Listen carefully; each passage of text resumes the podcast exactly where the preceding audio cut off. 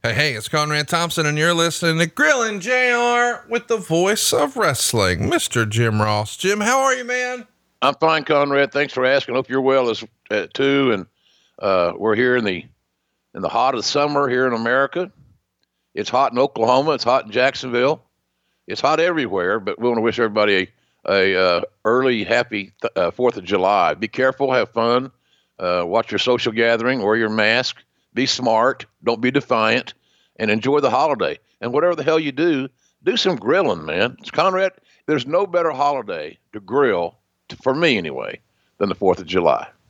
It is a top five grilling holiday. And we hope you guys are stocking up over at jrsbbq.com. We hope you enjoyed Fyter Fest Part 1 last night. And of course, Part 2 coming up next Wednesday.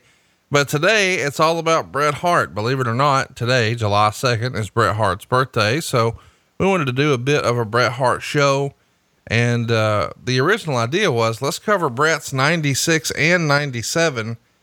And then I sent you all of my notes, Jim. It's over 100 pages. I don't think there's any way we get through both years today. No, probably not. That, that just says how auspicious uh, Bret's career has been and, and was in the ring. Uh, one of my favorite favorite talents I ever worked with, one of the favorite men I've ever known. Uh, got through Bret, got introduced to his massive family, spent time actually in the dungeon with Bret and Stu.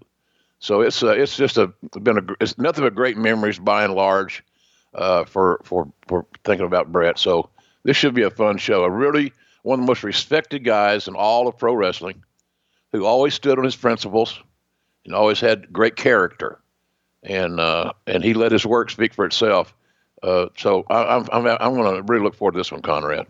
It's some of our most comprehensive work, and we've posted our show format like always over at adfreeshows.com. Uh, there's no way we'll get to all of 97. I think we'll probably just cut it off after 96 today, and we'll come back to 97 another time. But 96 was uh, quite the interesting year in wrestling. Of course, Bret starts 96 as the world champ, having just won the title at Survivor Series against Diesel. And the match is probably most remembered for being one of the very first times some went through, someone went through an announcer's table.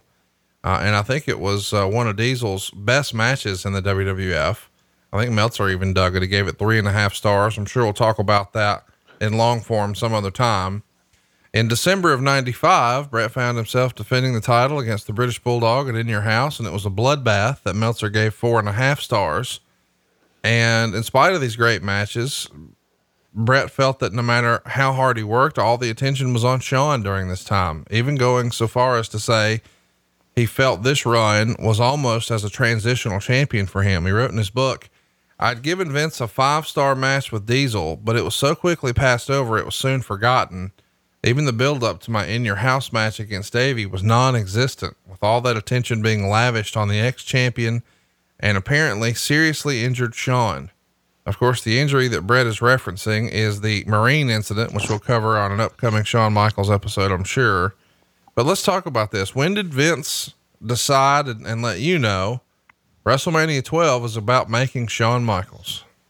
Uh, early on, you know, at that time, uh, the plans for a major events such as WrestleMania or made a little bit more uh, farther out than I I feel like they are nowadays. So, uh, but Shawn was you know, he, he kept having great match after great match. And he had the one thing that Vince loved, Conrad, and that's sizzle, the charisma. Uh, Shawn had an abundance of that.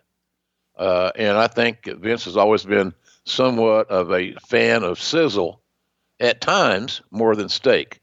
And certainly Bret always delivered steak. I thought he had plenty of sizzle, but Shawn was the flavor of the week. And, and that's not, I'm not knocking Shawn because I've always said that Ric Flair and Shawn Michaels are the two best all around in ring performers that I can remember working for or working matches for. Uh, so I think the sizzle is all about the sizzle, quite frankly. But it was it wasn't something that was pre that was just a, a spur of the moment decision. It was thought through, and uh, and that was what the direction he decided to go. So it was it was interesting. But you got two great workers. You can't lose the, either guy's your champion, quite frankly. So uh, that I think that's the story. Just Sizzle was the name of the game. Well, so if that's true that we knew that hey that's the goal, then then Bret's right, right? He really is a transitional champion because we don't want Diesel and Shawn at WrestleMania.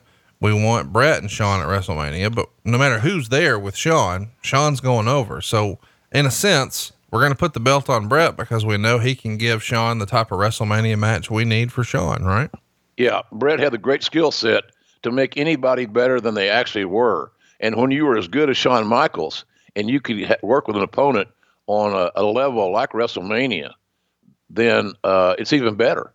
So if you if you really want to anoint somebody and quote unquote make them, then that great match with with uh, with Bret is what you needed, and Bret was the perfect guy to do that. So in that context, uh, Bret was somewhat of a traditional uh, transitional champion. Let me ask, why why not just go with Diesel? I know that sounds silly, but is it because you just done Shawn Diesel at 11? Because here at 12, it does feel like, well, Diesel's a heel and Shawn is a babyface and they're friends in real life. And maybe Diesel's on his way out anyway. Could that have made sense or did it not make sense since maybe Diesel is leaving and we don't want to put a sh- sh- shine a spotlight on him? Or is it more we had just done it at WrestleMania 11?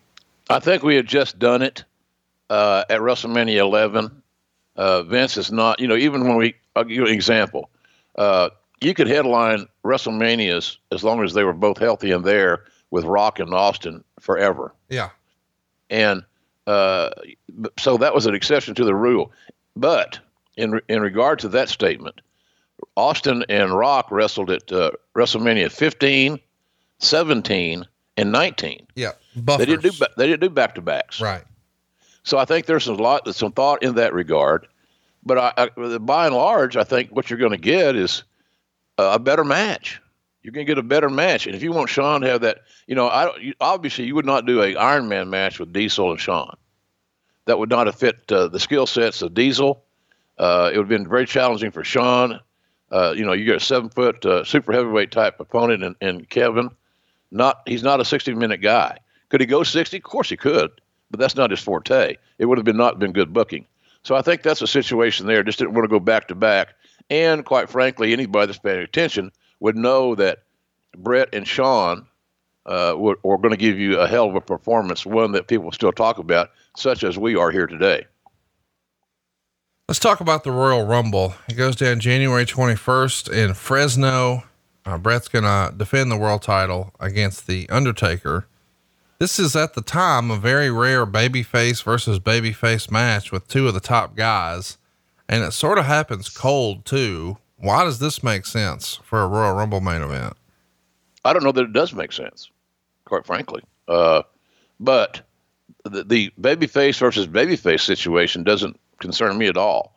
I, I have no issues with babyface matches because the prize, the goal, the common denominator that links these two baby faces together is who leaves as a champion. So it's all about the championship. Hence why I believe that championships should go on last more often than not, with a few exceptions to that rule. So uh, yeah, it, I, I, I didn't have a problem with the babyface component whatsoever. Uh, but it, the the match could have had a better build. But Undertaker was made. You know, uh, he's going to fight for the championship, uh, all that good stuff, and I, I I had no issues with it. But uh, it was unique at that time to have a match that uh, on that level between two baby faces. But I thought it worked out fine. You know, I I I don't know. Meltzer gave it two and a quarter, three quarter stars or whatever the hell it was. I thought it was a good story. They went 28 minutes. Uh, you know, it's fun to call. So I, I, I had no issues with that whatsoever. That booking. Let's keep it moving and let's talk about um, the match itself. Undertaker hits the tombstone on Bret, and and when the ref is counting, Diesel comes down, pulls the ref out. It causes the DQ at twenty eight thirty one. Meltzer gave it two and three quarter stars, and Bret was critical of the finish, saying it did little to build him for Mania. What do you remember about Bret's feelings at this time? It feels, you know, when you go through his book here in this era that he's really just sort of frustrated with the booking and maybe the the fact that he doesn't feel like he's the um, he's the long term plan at this point. Do you remember Bret being particularly frustrated in the first quarter of '96? Well, not specifically. '96 is a long time ago.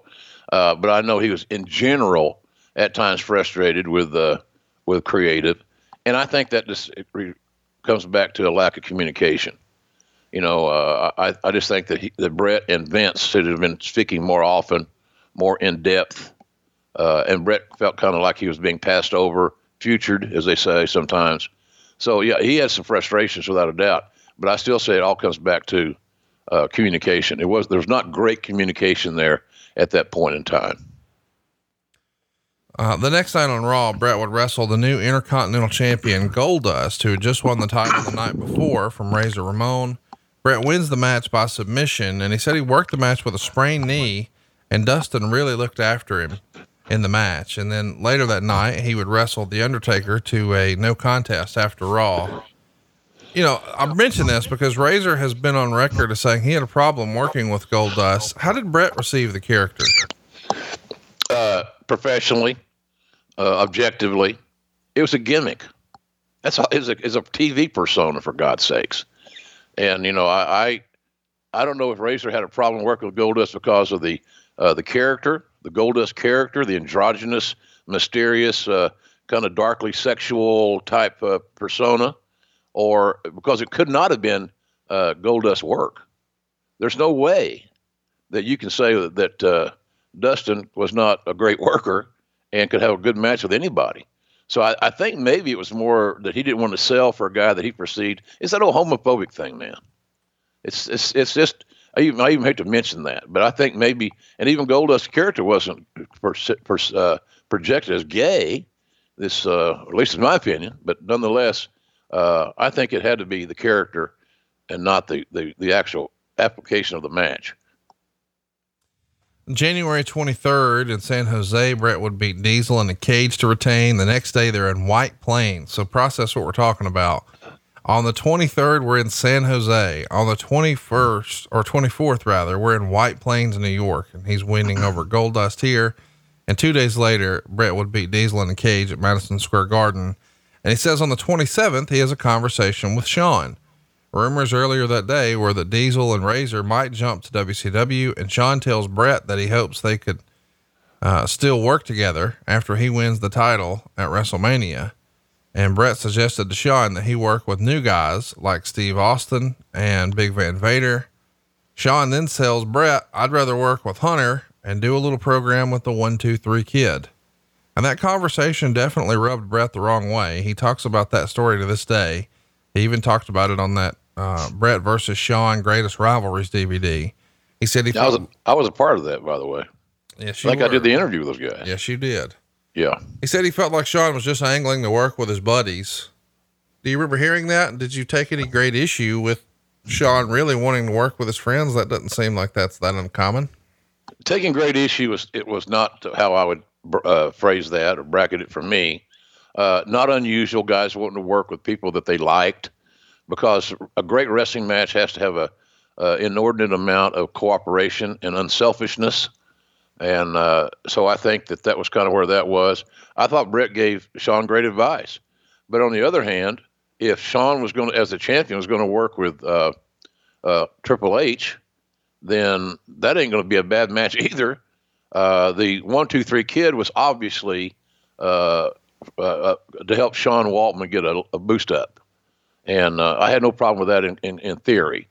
So both guys had good information. But that was the situation. And Shawn and finally got in that position where he's going to be the champ. The champ has a lot of uh, uh, a clout as to who they want to work with because as a promoter, you want to put the best match that you can get in the ring. The constant was going to be Shawn. So now it is who do we put Shawn with that he can have this great match that he perceives he'll have against uh, a Triple H and or uh, X Pac, one, two, three kid. So uh, both guys had good points. But uh, that was a, that, that's not unusual.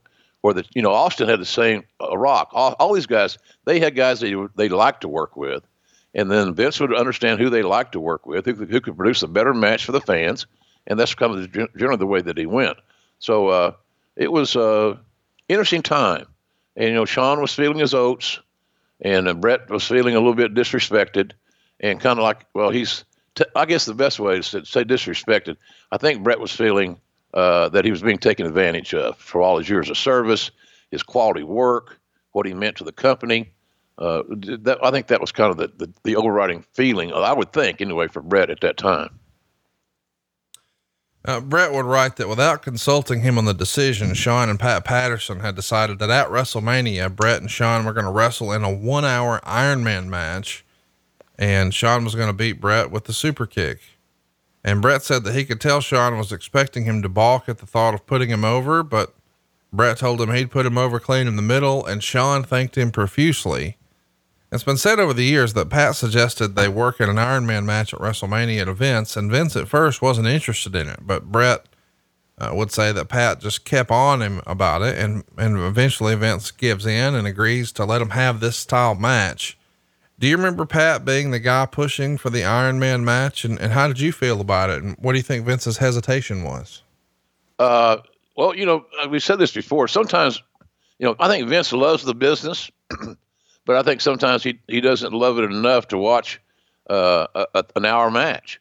And I think Vince is concerned that can can uh, these two great performers keep the the attention uh, of the audience at WrestleMania uh, for a one hour time limit. Personally, uh, I love those uh, Iron Man matches. Some of my favorite matches I've ever called have been where you've had so many falls in a, in a, in a time limit. I remember you know, we've had matches, the Iron Man matches with Cena was in one, I remember, maybe two, but other guys as well. It gives you a, it's a great story for the announcers to tell because now the clock becomes a vital part of the process. And I like that aspect. People could understand that. They could follow the clock on the screen. So I like the idea. Patterson's idea, knowing that Vince wanted the title on Shawn, Vince is trying to set up a situation, quite frankly, that if if executed correctly was going to make Bret or yeah, Bret shine as well because in an hour, seeing an hour Shawn Michaels and Bret Hart for a real wrestling fan, as Patterson was, uh, was not a bad idea whatsoever. The the uh, so so the Iron Man match was I thought a good idea. It was different. It had never been done before at WrestleMania that I'm I'm aware of. So I think that was a situation there that it was Vince was concerned. Can the will the audience accept a 60 minute time limit because it's not like they're just, they're going to have a one hour time limit and uh, whoever wins the first fall wins the match. It's 60 minutes without question, no matter what the score is. So uh, I, I think that was kind of what that was to me. And I, I thought it was a good idea, quite frankly. We should also mention that um, around this same time, Bret tells Vince that after WrestleMania, he's going to be taking six months off to do a full season of Lonesome Dove. And Vince tells Bret he really needs him to work the foreign tours, which Bret says no problem too. Do you remember Bret asking for time off? Were you concerned it might hurt the house shows, or were you guys okay with it since you're really trying to establish Shawn as the top babyface after WrestleMania? Well, you, you don't want to lose the talent at Bret's level. At Bret's level, there were very few guys who were ever at Bret's level. So yeah, you know it's going to hurt the house shows if he's not on the cards. He, he sells tickets, uh, does Bret. Um, but you know, he Bret was ahead of the curve with a lot of our guys as far as getting a shot at doing things outside pro wrestling, i.e., this Lonesome Dove TV series. So uh, to me, I thought that Bret being on the Lonesome Dove series for a season in a in a solid role, a, a very strong reoccurring role, was good for wrestling because it showed that one of our guys, uh, one of our, our top guy, or one of our top guys for sure, uh, had uh, was desired desired by others to perform in another arena, shall we say. So I thought at the end of the day, that was going to be a good thing. Here's an interesting show. February 3rd in India, Bret would beat Tatanka. Show does over 30,000 fans on outdoor cricket pitches. And Bret said on the sixth day of this uh, tour of India, Diesel, Diesel tells him that him and Razor really are going to WCW for $750,000 a year. And Bret would write in his book that this was more than he was making. How did this news affect the locker room and, and when did Vince and the office find out? I think it alienated uh, the locker room somewhat. You know, uh, both uh, Kevin and Scott are strong personalities, uh, very outspoken. You never had to guess what was on their mind or their mood. They they were very uh, readily uh, willing to, ex, you know, ex, ex, experience that or or to demonstrate that, better said. So, uh, but you know, Bret's ability to draw outside of the United States, the only person I could think that had any kind of impact like that uh, uh to that point was Hogan. Right. Uh, but Bret, for whatever reason, and there's a lot of ways you could skin this cat, uh, Bret was extremely over.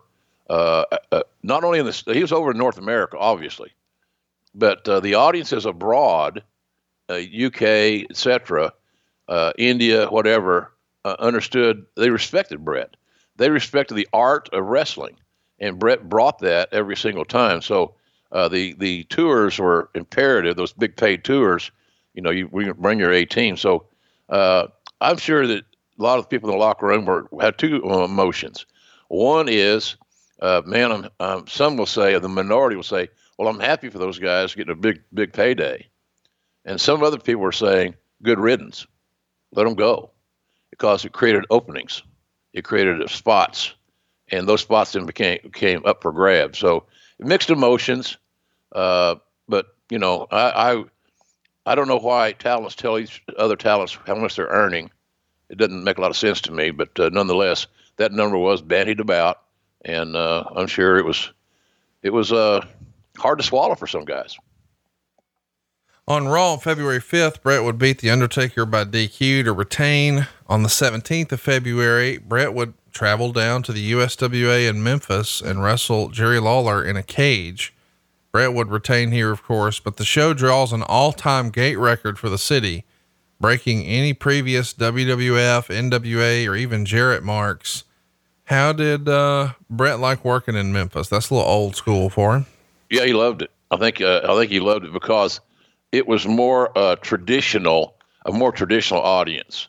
Uh, you know, he did he had fun being the the the visiting heel in Lawler's uh, home territory uh, Lawler an icon in Memphis for sure. Uh, you know, obviously, you know, you don't work on top in a territory for multiple generations, not just multiple months or years, generations, decades. Uh, and Lawler was, a, the, you know, they people thought they wanted they wanted to see magic. They wanted to see, you know, Lawler win like he he beat. Uh, I guess it was who did he beat for the AWA title, Curt, or was it Bockwinkel? Whatever. They wanted another magical night. So Bret had fun working as a heel, a wrestling heel. There's a difference in a wrestling heel and a you know meat chopping, kicking, stomping heel. Uh, so uh, he always had fun down there, and he got paid well, and he got respected, and uh, so all the variables of the boxes you want to check for a talent uh, were they were checked. So I've always thought that you know, the best of my knowledge, Bret had fun. That's I remember talking to him. I had how was in Memphis? Oh, it's a lot of fun. Well, that's good. That's enough. That's all you need to hear. It was a lot of fun.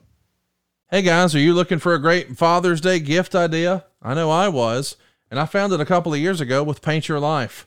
With Paint Your Life, you get a hand painted portrait created to fit almost any budget, and it's a great gift idea for your mom, your dad, or both.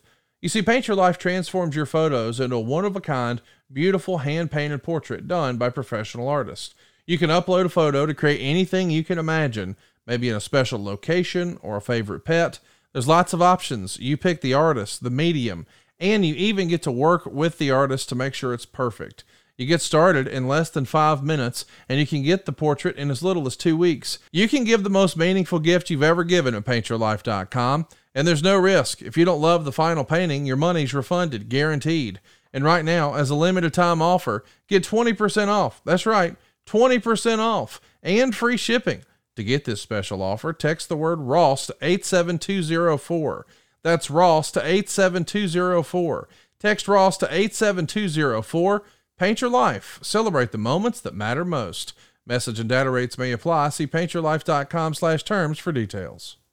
Afford Anything talks about how to avoid common pitfalls, how to refine your mental models, and how to think about how to think. Paula, while certainly you can mess up on a million dollars a year, it is far less likely than it is on $30,000 a year. Right. I would meet wonderful people that were struggling with a budget that was super tight. It was 100% you need to make more money. Make smarter choices and build a better life. Afford anything, wherever you listen.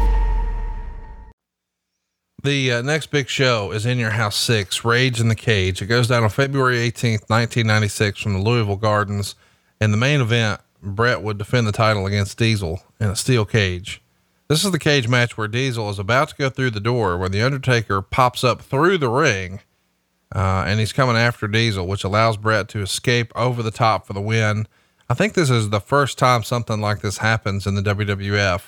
Uh, what do you think of uh, that creative of having the Undertaker come through the ring canvas? Uh, unique, again, a different presentation, a novel way of getting another major star involved in the title picture. Uh, was it everybody's flavor of ice cream? Probably not, but I, I it was different, and uh, and it was unique and it was memorable. So uh, no no issues. I don't know whose idea it was. It was a good idea. Patterson, Bruce, uh, you know, Vince himself. Who the hell knows? But or it might have been the talent had an idea. That that happens too occasionally. So uh, no issues. Uniqueness. It was different. We kept trying to reinvent and do things better, but also do things with a more unique touch. And this certainly was a unique touch. Yeah, very unique. And Nash tells the story uh, that Bret didn't like the idea of taking a jackknife and Taker saving him as a finish because it made it look like he was about to get beat. And Undertaker supposedly said something like, Motherfucker, everything isn't about you. Do you remember hearing this story that maybe Bret and, and Taker had words before the finish here? I never did, but it wouldn't surprise me that they had a man to man discussion. Uh, again, uh, Bret was very uh, defensive because of how he perceived he was being treated and communicated with by Vince and, the, and the, all the uh, higher ups. Uh, you know, Bret was not a glad hander. Bret was not a guy that would, you know, when he got to TV, the first thing he'd do go to Vince's uh, office, make, makeshift office in the in the arena. you know, he he he always respected Vince. He always, but he was not a guy that that uh, really tried to gravitate to him and the big hugs and the attaboys and the pats on the back and all that stuff. He was all business, and I think this the general perception for him was that uh, he didn't he didn't want to be perceived as weak. But uh, I I had no problem with that. You know, the finish has been like done like that forever, where you you know if you know that he's getting ready to go to do this lonesome dove thing, you've got to get other guys ready as well. And uh, so I didn't think that that finish was a bad thing. I didn't think it made Bret look weak at all. But uh, nonetheless, Bret thought that. that's all that really mattered. Let's also mention that um, Bret would write in his book about this. Uh, being saved by interference at two pay per views in a row did nothing to keep a babyface champion like me strong. And he would say later that day, he called the Lonesome Dove offices and the producer of the show, Steve North, informed him the series had been canceled. And Bret says this news, of course, broke his heart it's apparent that Bret wanted and maybe thought the next step for him was acting, and maybe this is the big break, and now it's seemingly taken away. But even though the show was canceled, Bret decides to stick with his original plan and what he had told Vince, I'm going to take six months off after WrestleMania. And the next night on Raw, Bret said that he was happily surprised to see Roddy Piper at the Cincinnati Gardens for Raw. Piper's been made the new president of the WWF and Bret said that Vince got him, Roddy, and Shawn together and carefully rehearsed the live interview they were going to have to do that night to get us ready for WrestleMania. And Bret said when he went to the ring that night, Shawn and Vince were already in the ring. And Bret said every word out of Shawn's mouth had so much more impact than what he had been told to say. And Bret said Vince was right there to make sure Shawn was humble, lovable, and not too Shawnish, whatever that may mean. During well, the, ahead. Uh, uh, ego, egocentric. Sure. You know, strong personality. You know, the same thing could be said that that Undertaker allegedly had words with with uh, Bret that we just mentioned. The same thing. I'm sure Undertaker's had some conversations with Shawn too over the years. That was just Taker's way. You know, uh, he was a team guy, total team guy, as was Bret. But again, the outside pressures and seeing his relationship uh, seemingly start to disintegrate with the, with the, with Vince was a major issue for Bret, which tells me that Bret had this great respect for Vince. Vince was his guy. He thought he was Vince's guy, and then then there was a new kid on the block. There's a new kid in town, as the Eagles would say. Uh, no doubt about it. And that's what they're trying to get over here is, Hey, we've got a new sheriff in town for WrestleMania. And, um, during the interview, Shawn brags about how well conditioned he was, shows off his abs, And Bret then compares himself to the uh, little pink bunny in the Energizer battery commercials that he just keeps going and going. And that's when Roddy explained the rules of the Iron Man match. And Bret says that while he was over in India, sick with the shits, Shawn had been home training like a lunatic. And he would write in his book, damned if he wasn't in incredible shape. Uh, and then we're off to the races after that. We've got uh, a couple of double shots on February 25th in Pittsburgh and Cleveland. Both times Bret wins over The Undertaker by countout. And then in February, the company sends, or late February, the company sends uh, cameras to Calgary to film Bret training for the Iron Man match. And they had already filmed Shawn in San Antonio, running stadium steps, doing upside down sit ups, pretending to spar with his mentor, Jose Lothario. And Bret said that Shawn was selling, or Vince was selling Shawn as a guy trying to realize the boyhood dream of winning the gold. Meanwhile, Brett is portrayed as the wily veteran from the dungeon who had every intention of being the champion for a long time. Of course, the trouble here in the shoot is it's the coldest time of the year in Calgary, and they've got him running and trying to get panoramic views of the city. He says, I don't think JR and the camera crew were trying to be funny, but I couldn't help but see the humor in the footage they shot. It was so icy that I had to run carefully. So it came across on film like I was running a mile an hour. yeah, it was colder than hell. I can tell you that. Yeah, I had nothing to do with the weather. I couldn't control that, but it was one of my. It was one of the fun trips I took. You know, uh, and and did one of the fun assignments I took, should say. Uh, and we we wanted to show all phases of an athlete training, and that would include some road work. But obviously, th- those clips are short. Uh, but it did get him outside. It did show him running, and that's kind of all we wanted to do. We didn't need a lot of running, but we just needed to show a little running. The same thing. Uh, well, you will talk about the. Uh, you know, I wanted him to swim in his indoor pit. Bret had an indoor pool at his home, and uh, so we we set all of it up. Then I come to find out, well, Bret can't swim. Uh oh. So we did that in, a, in abbreviated form. So we just showed some very short, succinct clips of Bret uh, swimming again to imp- all it was done, Conrad, was to improve cardio. Right.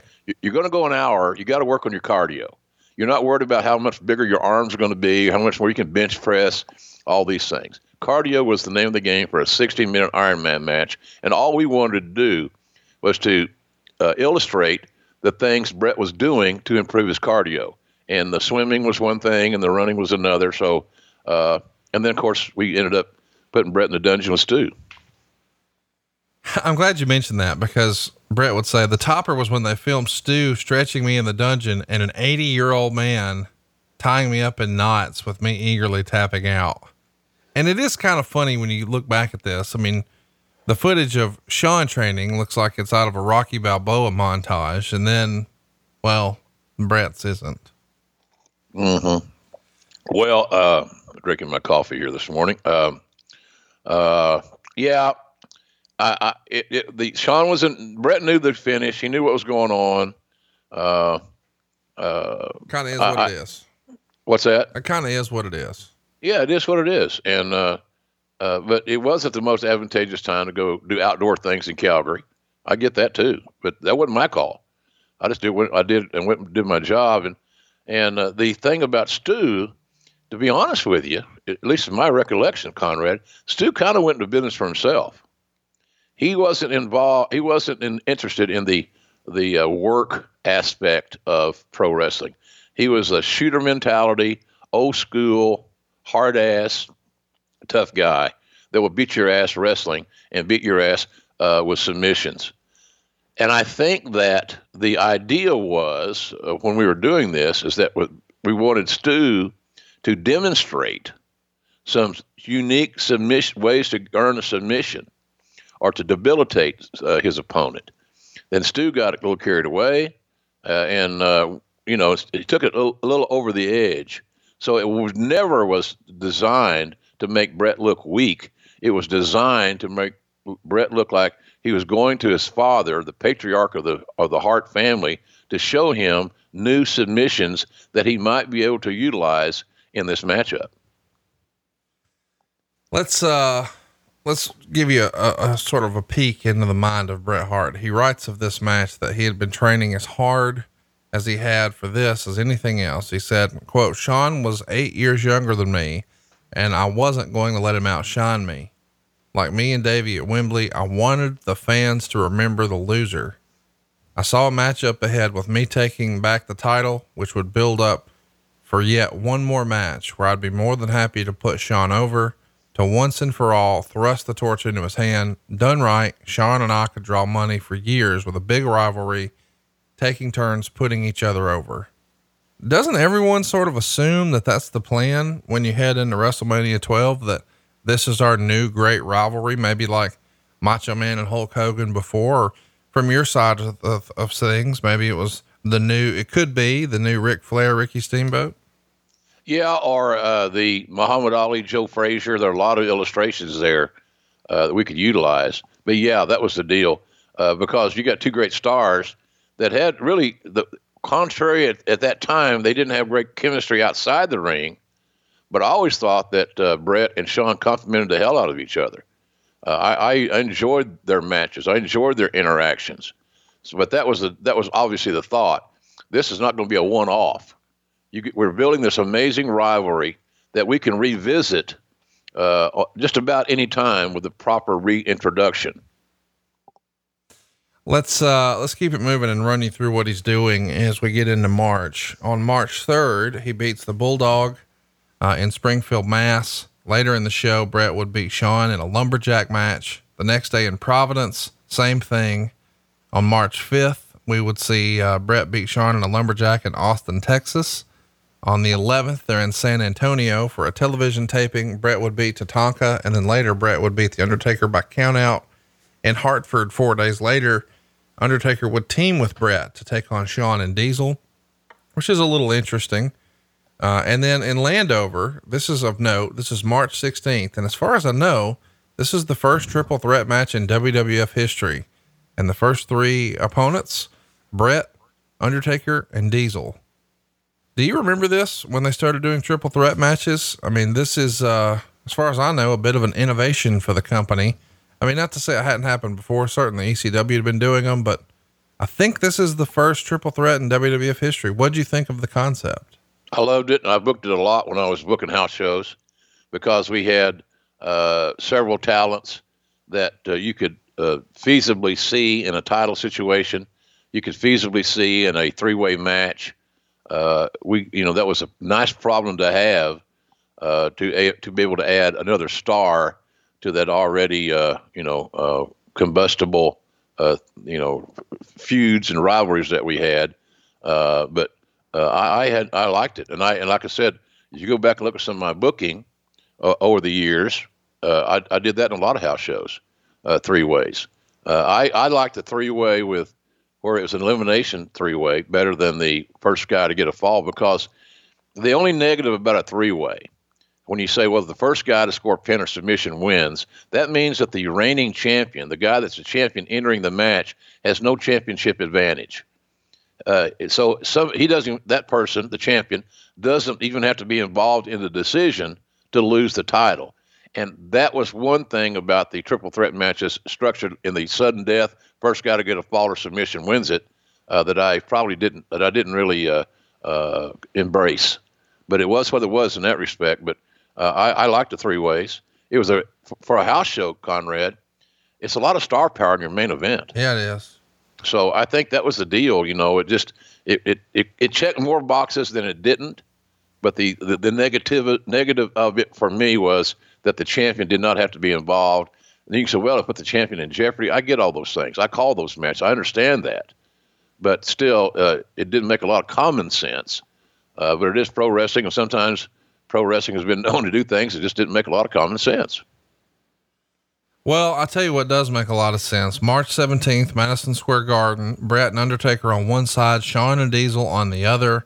Diesel would hit Shawn with a chair after the match, which explains how, you know, they're teaming up a good guy with a bad guy. But Meltzer would write of this March 17th show the Bret Hart, Undertaker, Shawn, and Diesel match on March 17th drew the first sellout at Madison Square Garden for a non pay per view event in so many years. Nobody can remember the last one. It also set an all time record house show gate. How big of a deal is this to Vince to finally sell out MSG again after all those years in the muck of 93 and 94 and 95? And it happens right before WrestleMania 12. This has to give a lot of excitement heading into the biggest show of the year, does it not? Yeah, because there's we saw an interest uh, for to sell out the Garden, which is not automatic, especially uh, for a house show without TV cameras there and a pay per view or a Raw or whatever it was, was very encouraging. There was great interest uh, in these individuals and their quest for one. All of them had one goal: to be the champion, and I, I like that aspect of it. So. Uh, you know, I remember it very well. You know, Vince always stood behind the curtain during that short entrance, uh, watching the uh, matches, and his dad stood in the same place. I'm told. You know, Arnie Skaaland used to tell me those stories that you know, Vince's dad uh, would sit, sit there and he had this uh, this ho- hobby or not hobby, a habit, whatever you want to say. He'd have a coin, like a quarter or a half a dollar, or something like that, in his hand, and he'd be flipping that that money, just rolling his thumb and the, the money in his hand as kind of, I guess, a little nervous thing. Uh, it beats smoking, I guess. So uh, uh, it was important for Vince. The Garden will always be Vince McMahon's utopia. Madison Square Garden, no matter if they run the Barclay Center or whatever, uh, if all the wounds would heal and all the deals are right financially, the Garden would always be the, the mecca of a WWE event in Vince McMahon's eyes. Let's uh, let's keep it moving here. The company now has some momentum. They're starting to promote the main event uh, for the biggest, greatest WrestleMania in history, the greatest athletic match of all time. Uh, do you think promoting the greatest athletic match in history, et cetera, et cetera, is that going to lead to disappointment anytime you say, you know, this is one of the greatest matches ever? I mean, this is sort of timely because WWE just did this with Edge and Randy Orton, and it sets an expectation that is almost impossible to live up to, is it not? It is impossible to live up to because what criteria are you basing it on? Right. The greatest match of all time based on what criteria? Well, there's no criteria. It's just the fact that it's a great tagline. It's a great marketing phrase uh, to gather and garner more interest. Uh, so uh, yeah, I, I, hey look, I watched uh, Edge and uh, and Randy, uh, their match. I signed both guys. I signed them when they had they didn't they didn't have jobs. oh well, Edge and Christian were working indies in Ontario, but they weren't making any money by any stretch.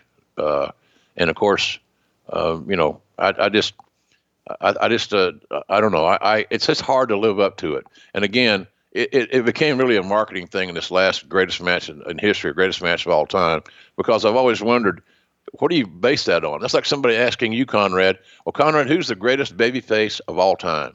Okay, so that's the question. That wouldn't pass a court. That wouldn't pass a judgment with a with a in a court case. You have to be more specific. Is it you know what what is the criteria that we're talking about? If it's just your personal favorite, that's one thing. But if you're going to say it's the greatest match of all time on a big scale, you got to give some background. I think there's got to be some criteria there. So uh, it's it's you're right about the thing. You can never live up to the expectations on something that is that ballyhooed and marketed in that way. It's impossible. But I will take my hat off. I'm very proud of those two cats I signed and how, how they've matured over the years and made themselves a lot of money and both you know Ed's already in the Hall of Fame. Randy's a no brainer. So, uh, it, it, but it's tough. It's it's tough right there, quite frankly. It is tough, and we should mention that uh, at the time of this, uh, Bret is 38, Shawn is 30, and don't get me wrong, Bret had had a lot of long matches with Flair and Owen, and and Shawn had had a lot of long tag matches, but this is going to be another level. And a week before the big match, Bret goes on the Chet Coppock Sports Talk show and said if he loses this match, he's going to consider retiring. Is this another wrinkle for Vince to add to the promotion? It feels like Vince really loves this idea, especially around WrestleMania. He did it with Hogan around WrestleMania 8. So four years later, he's going to tease, hey, if I don't win, I might retire. Yeah, good wrinkle. Another good log on the fire to keep building that blaze and, and that uh, you know the heat, no pun intended, from the fire. Uh, nice. I thought it was good. It, to me, Bret, I don't think Bret had any I, any thought seriously of retiring, but it sounded good. and it was feasible. It was feasible. He'd had a long career. He had a great run as champion. What more? What other mountains can I climb that I haven't already? So I thought it was a nice wrinkle, as you put it, uh, to add to this uh, storyline. Let's uh, let's also discuss the Bill Watts aspect of this. Meltzer has freestyled that perhaps one of the reasons Vince may have favored Shawn so much here is because of Bill Watts. And we've often heard that someone can pitch Vince a guy too much and it just turns Vince off to the person completely. And supposedly Bill Watts was pushing for Bret to be the long-term champion. Watts had just had a falling out with Vince. He's gone from the company. And the rumor and innuendo is that one of the big sticking points with Bill Watts was the Bret and Shawn disagreement. What really happened with regard to Bill Watts and Bret and Shawn here? Well, I don't know that the Bret and Shawn thing was a, a major uh, uh, issue for Watts leaving. It contributed to the overall malaise that he had that, uh, you know, Vince was not listening to him and not doing what he brought, Vince brought Bill in to do. And that was to give him booking advice and, and help with direction and things like that. If, but Bill didn't like his role. Bill wanted to be the guy that he was in UWF, that he was in uh, Mid South, certainly, the, the, the final decision maker. And as long as Vince McMahon is alive, there will be no other final decision maker but Vince McMahon, period. Uh, you can look at Jerry Jones, the Dallas Cowboys. As long as he's alive, he's going to run the Cowboys the way he sees fit because it's his team. And Vince has a lot of the same characteristics in that regard of a strong-willed Jerry Jones. So, uh, but I think Vince, or excuse me, I think Bill was just not a good cultural fit there, Conrad. I spent time with him, you know. Uh, he, we didn't spend every night together or, or, you know having dinner, this, that, and the other. But Bill was not over. Bill had, was uncomfortable living in Connecticut. Uh, you know, uh, he he just it was not a good fit. Uh, I think Vince being uh, Bill being rather a consultant, outside consultant, watching all the shows, having weekly conference calls with Vince, talking, having little booking conference calls would have been a whole lot better than him uh, living in uh, Connecticut. And Cowboy didn't get along with Lisa Wolf, the HR lady. Uh, you know, she didn't understand his abruptness. I remember her telling Bruce has probably told this story. She said one time after Bill left, nobody's ever talked to me like that since my father. So, uh, but that's just Cowboy. You know what you're going. to Bill was not a surprise when he got there. He didn't act differently than you thought he was going to.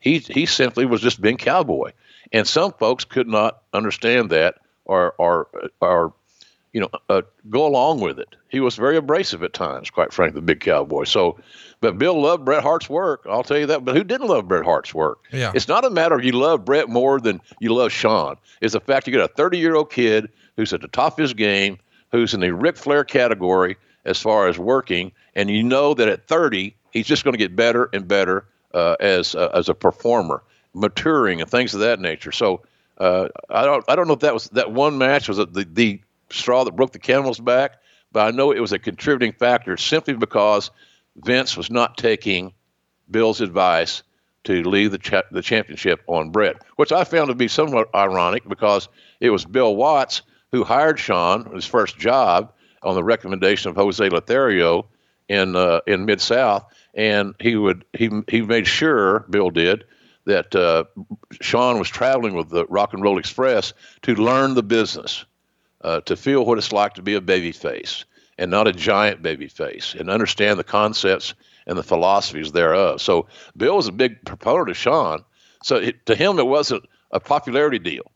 He just felt like Bret was the guy that could have matches as a rugged baby face, a wrestling heel, whatever, and, and enhance anybody that he that he got in the ring with. So I, that's that's how I look at that. Now, I might be wrong on that deal. You know, Bruce would know more about that than me as far as the uh, that stuff was concerned. But I was very involved.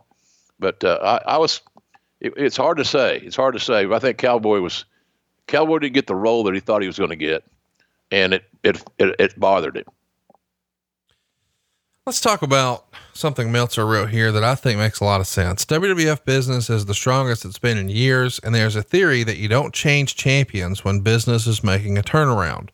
The argument continues when it comes to this business turnaround. Supporters of Bret will point out that virtually all these shows where business has picked up, it was Bret, not Shawn, that was in the headline or drawing position on the cards, and that a turnaround can be pointed to just a few weeks after Bret picked up the title from Diesel. Supporters of Shawn can point that you can trace a significant upswing in attendance and buy rates directly to the period starting with the Royal Rumble, when Michaels returned from his quote unquote career ending injury angle, and that his return was a prime factor, not the Hart Undertaker match, and the shockingly good buy rate of that show. While Shawn was gone, the buy rate for the December pay per view with Bret versus Davey Boy was the lowest in the history of the promotion. In most arenas, Michaels has been some of the best reactions of anyone on the show. It seems like there's a, a bit of a split decision here in the theories. Uh, where did you land on this? Was it time to put the belt on Shawn, or did you think, man, with that big sellout at MSG, maybe we should keep the belt on Bret a little more? Oh man, that's a tough question. You know, it's it, history is going to speak for what it was. Uh, I'm in a position here to answer this question that there really wasn't a wrong answer. Right. Now, I'm sure some people could overthink it and all oh, no, here's the deal, and here's all the evidence, and here's what I think, and and everybody's got a they, that's their their opinion. I I respect people's opinion, uh, unlike a lot of folks on Twitter and social media. If you disagree with them, you're a piece of shit, uh, which is really sad. Uh, but I didn't know that there was a bad decision in this deal. You know, it's a matter of how is it going to affect overall business, and how's it going to affect the locker room. Uh, things you have to think about. So, uh, but but I, I, Shawn coming back was, look, he's been there a long time. He's established. Uh, he he was obviously, as I said earlier, uh, one of the best ever. You know, I, I said if I put anybody in Ric Flair's category, that's high praise. Right. I've never put anybody in Ric Flair's category for longevity and uh, babyface heel, the whole all those little uh, things that you would consider. Uh, but Shawn, Shawn and, and, Ric are my top two, uh, just personal. So uh, I don't think there's a bad answer there. It's a matter how do you do this and make sure your both your talents are are motivated and uh, they're somewhat happy because unhappy main eventers can be a cancer in the locker room mm. because main event guys carry more clout. They have more clout, uh, and they're on top for a reason, one would think. So if they're pissed off or they're unhappy, then they must be right. So that was kind of the issue there. How do you handle all the personalities? And let's don't forget either, uh, Bret had his share of of uh, supporters, a lot of them in the locker room. Guys like Bret. He was unassuming. He was easy to talk to. And Shawn was younger, brash, cocky. And Vince saw a little bit of himself. I've heard this him say this in Shawn Michaels. The attitude, you know, uh, the confidence, all those things, uh, self confidence uh, was something that uh, Vince, Vince kind of identified with Shawn. So, but again, the bottom line, there's no wrong answer uh, on that because both guys are going to be great champions and and and you knew that the match was going to be extraordinary. Let's uh let's mention too that we've still got to do all our WrestleMania promotion. And Bret does Regis and Kathie Lee on March 26th to promote WrestleMania. Regis and Kathie Lee were always uh, a great ally to the World Wrestling Federation. How did Bret do in this role of WWF brand ambassador, if you will? Well, Freddie Blassie was the link between uh, WWE and uh, Regis because Freddie was a guest of uh, Regis' local TV show back out in California for uh, all those years and uh, on many occasions one of Regis' favorite guests. Freddie was a, gosh almighty, what a talker and personality. And But uh, so that helped bond, that helped solidify that relationship. I thought Bret was a great brand ambassador because uh, he was real, he was genuine. He wasn't playing the the he wasn't playing the role of somebody that he wasn't. His name was Bret Hart. He was real. He believed in his realness, which is great. And so he, I thought he was a good. He's always uh, the only thing about Bret. Sometimes he had a little trouble telling time, being on time. I remember that we talked about that dungeon thing with him and Stu. He was like an hour two late. So guess what? Stu gets restless at the at the at the breakfast table and brother, when you talk about a breakfast table, it looked like the table in that uh, uh, and the religious thing where you, all the disciples are sitting at the table, the huge long table. That's what we were sitting at by ourselves. And he got restless, did Stu, waiting on Bret. And uh, let's, uh, let's go down in the uh, dungeon. I'll show you a couple of things. I'm thinking to myself, you got to be shitting me. So I knew what he wanted to do. He, I think, was interested in me pissing my pants from some some hole. So he gets me down there, and uh, we uh, thank God the cameras weren't rolling. So I knew. He said, "If I uh, if I hurt you, you just uh, just give me the office." Meaning I'll squeeze his wrist or squeeze, squeeze you know, whatever I can grab the squeeze. And so I, I uh, to say I was quick on the squeezing would be an understatement. but it was, it was, you know, just an interesting, interesting day for me because I, of all the famous guys that were actually athletes, unlike me, that were in that dungeon that had, that had been tortured, and uh, that he had seen how bad you want to be a pro wrestler. We're going to find out today, type deal, because I'm going to hurt your ass. So the question is, will, will you be back tomorrow or next week or whatever the case may be? So, uh, but Bret was real. He he had that he had he that was in that was just in his psyche. He learned this way. He grew up in this environment. He was a former amateur wrestler, you know, but he was Stu Hart's son. And Stu Hart's son, Bret, was destined to be a modified, upgraded version of these fundamentally sound. I will beat your ass any way I can, including a submission, because he used a sharpshooter, submission hold. So uh, it was a it, I, I, thought Bret did a great job there with those shows. Oh, those the PR missions. He looked good, uh, great smile, polite, happy to be there type thing.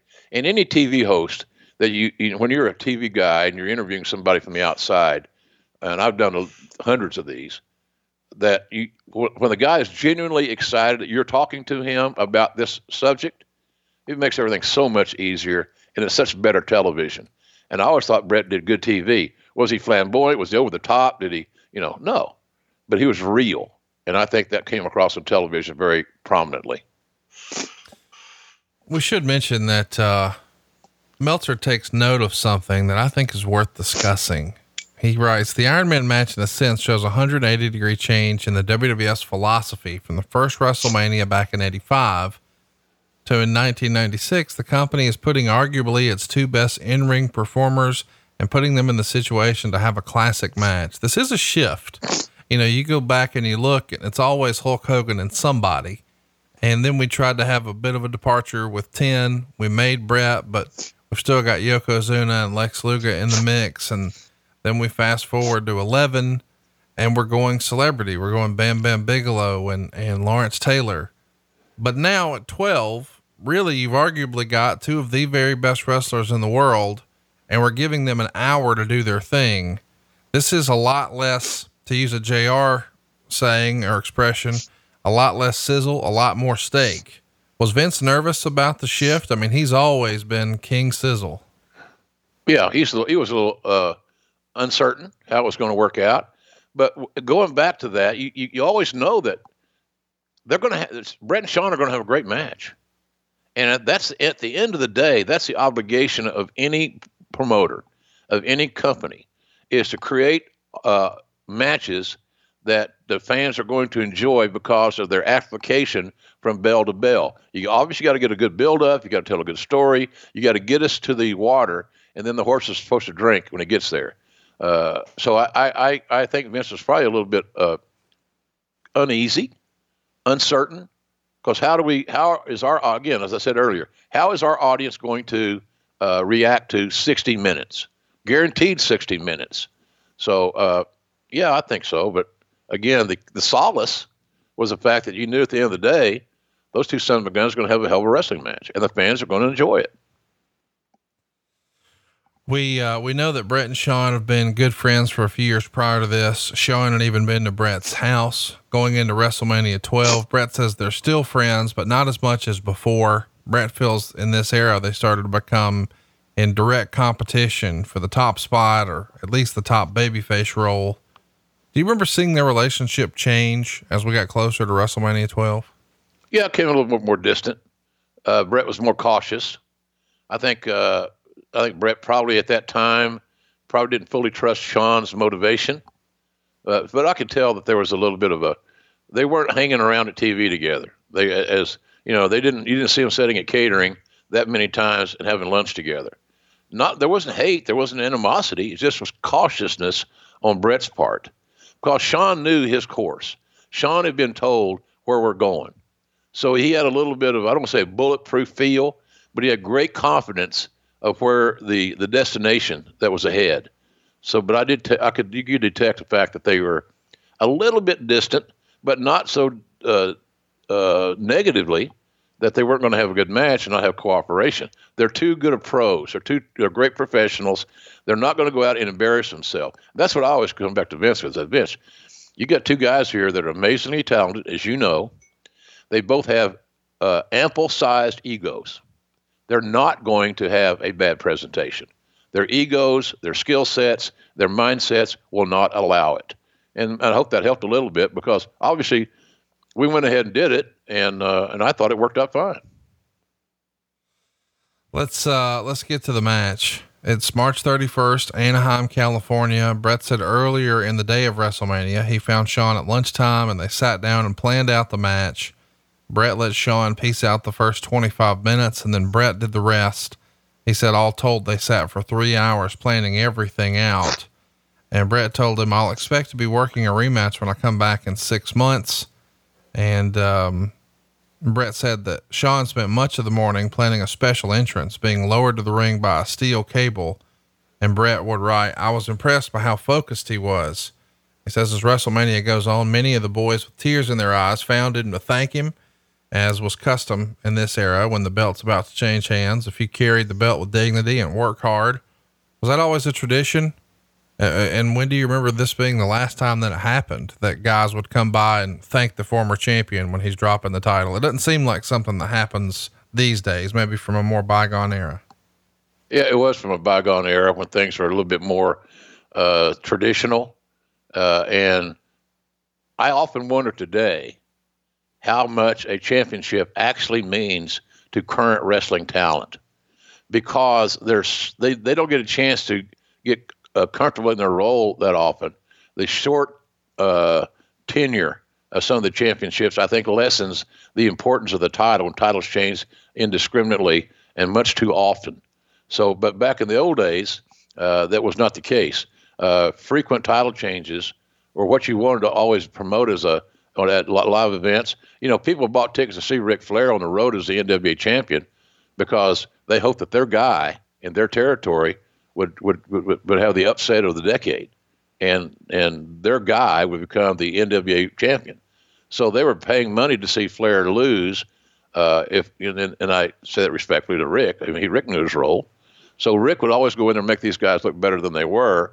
Come within a hair, you know, hog's breath, a eyelash, whatever cliche you want to use, of using of, of losing the title, but somehow or another through DQs, countouts, whatever, uh, he always retained in that respect. So the local guy never beat Flair, but that was what they sold tickets on the, the promise or the prospect of that happening. So uh, I'm sure Pat Patterson had a big hand in that. You know, Pat was a big fan of Shawn and Bret, quite frankly, both guys. Pat really loved those guys for different reasons. Pat was a sizzle guy himself, even though a great wrestler. But Pat, you know, did a lot of things that were unique and new in his era uh, as far as his style and, and bumps he took, things of that nature. Patterson was a great bump taker. Shawn Michaels was a great bump taker, but he also loved the stability of Bret. And when you got a talent like Patterson looking at Bret so uh, with such reverent terms, it's because Pat knew that in another era, that if he was going to wrestle Bret Hart, that he knew one thing: no matter what the finish is going to be, that the match is going to be tremendous. And and and again, I, I go back to this uh, Iron Man match. I didn't call that match, but I watched every second of it, and uh, I had a little dog in the hunt because I did the videos for Bret, his, his training videos, and I was a big fan of both guys' work, and I was curious to see how they're going to pull off a 60-minute match in Los Angeles uh, early in the afternoon because of the time difference, uh, how that was all going to work out. So, uh, but Patterson, I'm sure, had a hand in keeping peace in the valley to some degree uh, and keep the guys focused on their task at hand.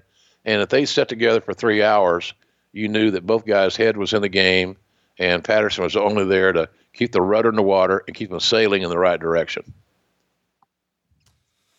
Of course, the match is, uh, well, some would say a masterpiece. Others have a different take.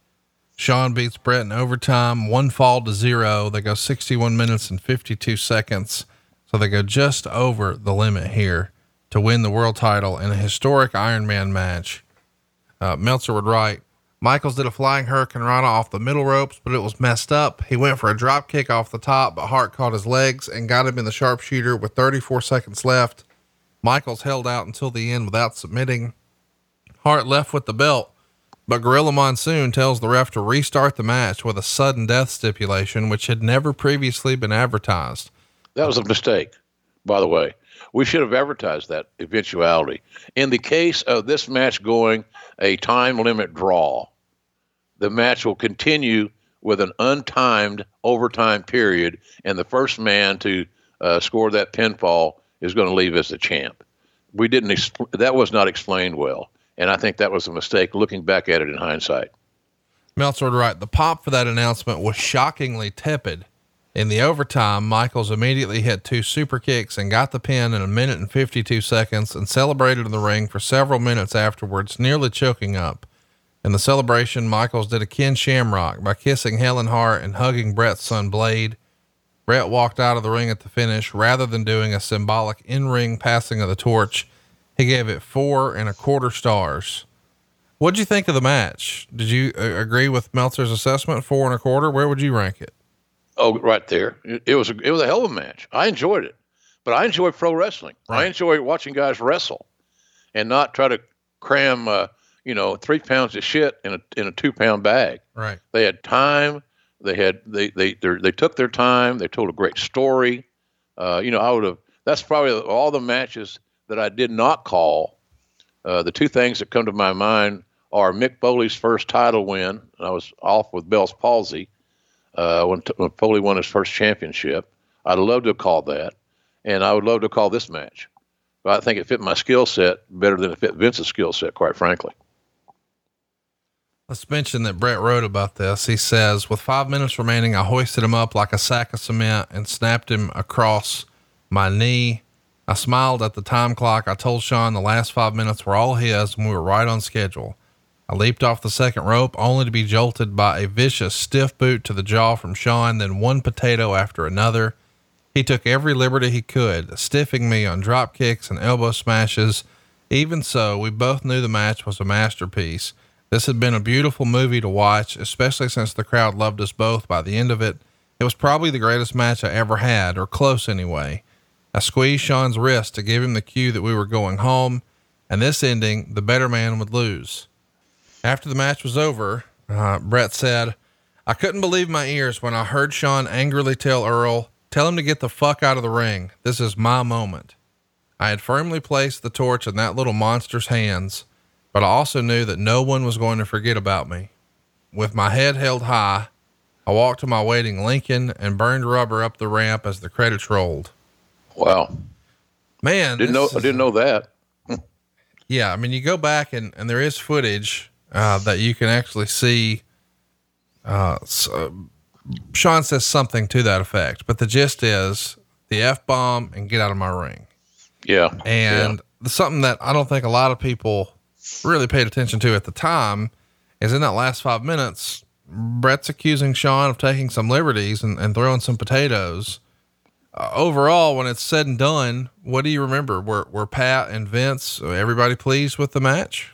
I think so. I think so. Uh, no one was happy that Bret was so uh, distressed. Certainly, Shawn uh, saying what he said uh, to Earl Hebner, the referee, uh, was uncalled for. It was immature, uh, and it didn't show the respect of the guy that just put the title on you. I didn't like that part of it. Now that I'm reading about it and, and hearing about it, un- unnecessary.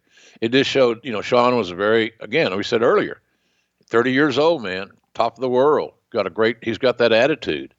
And you can either love and embrace that attitude that I'm the best ever, uh, and I'm going to, and I'm the right guy for this, this role. I'm going to bring sizzle that Bret Hart didn't, in Shawn's view. Uh, so it didn't shock me to hear this. It doesn't shock me to hear this, but it's still disconcerting that uh, it was very ill timed. And the sensitivities of Bret. Brett Bret took great pride in being the top guy. You know, all those years he worked in, in tag teams with, with Jim the Anvil and uh, all those things, his years toiling in the territory in Calgary, he finally became the top guy in the top territory, the top company in the entire world. And so he took pride in that.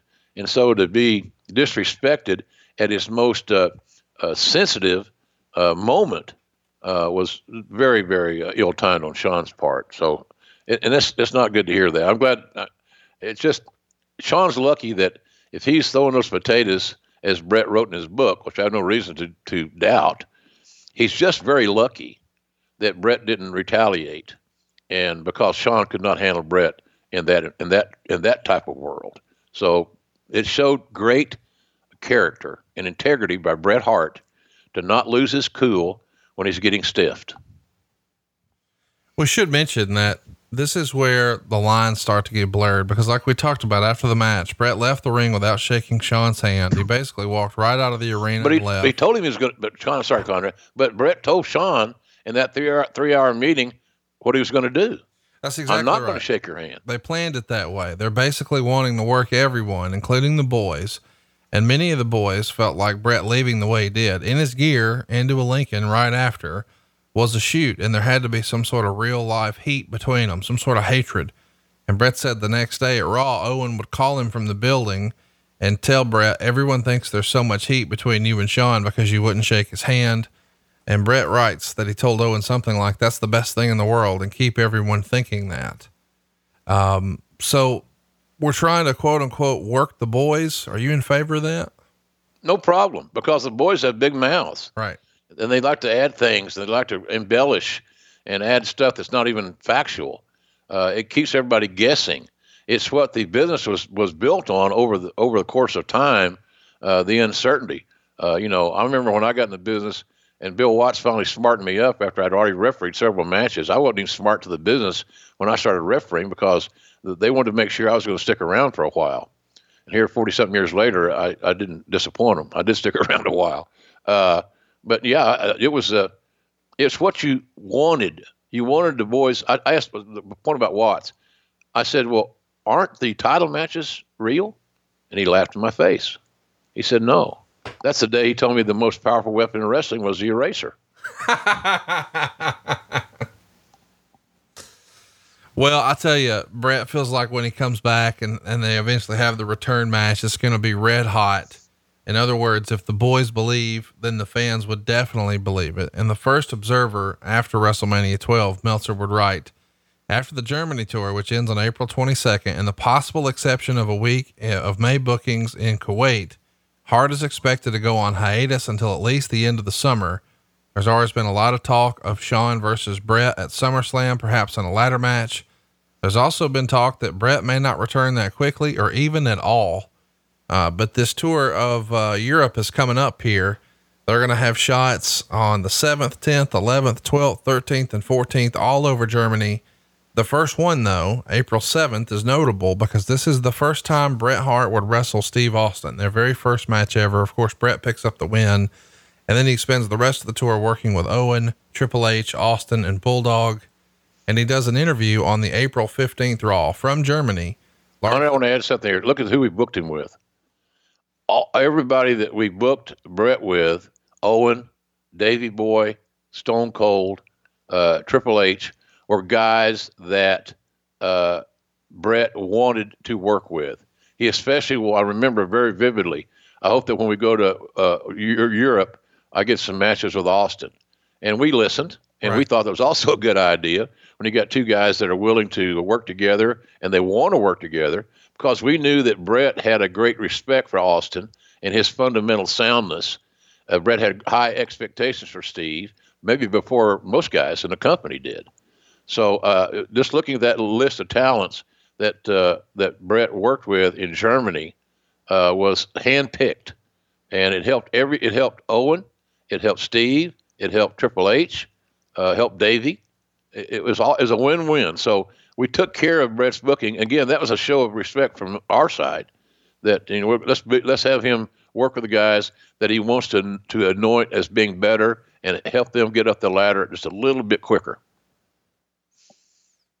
As we said on uh, the April 15th Raw, Bret's doing an interview from Germany and he's basically saying other wrestling companies are, are throwing money around, a lot of money around. And he's basically portraying the guys who did leave, like Diesel and Razor, as being greedy.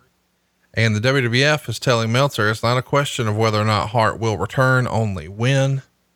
Uh, let's continue though to mention that he's not done. He's still got dates on the 20th and the 22nd. Uh, again, both of these in the UK or in Germany rather. Bret over Helmsley, Bret over Austin. Fast forward to May, and this is where we see the Kuwaiti tournament where Bret would beat Leif Cassidy, aka Al Snow, in the tournament. Owen would then later beat Bret clean in the tournament. Of course, we know Ahmed Johnson would go on to become the Kuwaiti tournament champion. Uh, but on the 11th and 12th, he's again working with his old pals, the Bulldog. And then the next day, he's teaming with the Undertaker to take on Owen and the Bulldog. But come June, he's done. And in early June, uh, he is uh, home when a documentary filmmaker named Paul Jay tells Bret that he wants to make a film about him and his life. And then he would drive to meet him at the at a film festival. Of course, we know this is going to become Wrestling with Shadows. When did you first hear about Wrestling with Shadows, Jim? Do you recall? No, not really, Conrad, but it came to obviously the front of mind awareness uh, uh, coming into Montreal in '97.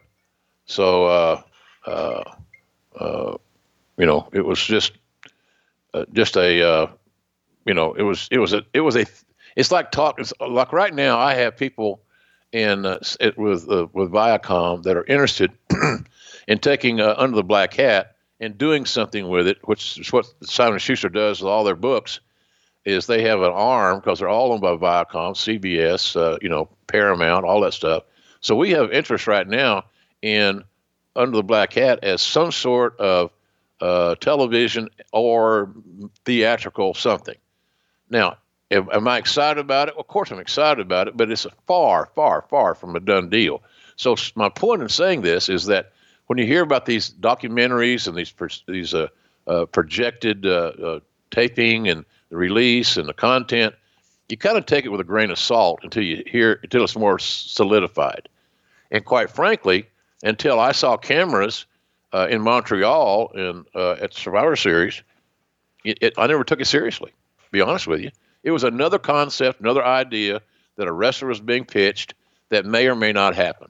And that's kind of like my situation. It may or may not happen. We'll see. But nonetheless, uh, it was not a big deal, or we didn't talk about every day. What about, uh, you know, uh, wrestling with shadows and all that stuff? It just wasn't. It was a concept that was being pitched that we never were quite sure uh, would it reach its fruition uh, or not. Bret also says that he goes to Vince's house in this era and tells him that he sees himself coming back eventually, but he'd like to come back with a chip on his shoulder after losing to Shawn. And Bret suggests the way they work a rematch would be where Bret would narrowly regain the title in another epic babyface contest, which would then set up a third match where Bret would put Shawn over clean, but this time he'd shake his hand and endorse him. And he writes that Vince and JR both liked the idea. Do you remember this meeting? Yeah, yeah. Uh, it, look, it's, it's classic storytelling. It's classic storytelling, and the the challenge is always going to be with Shawn in that in that era of his life.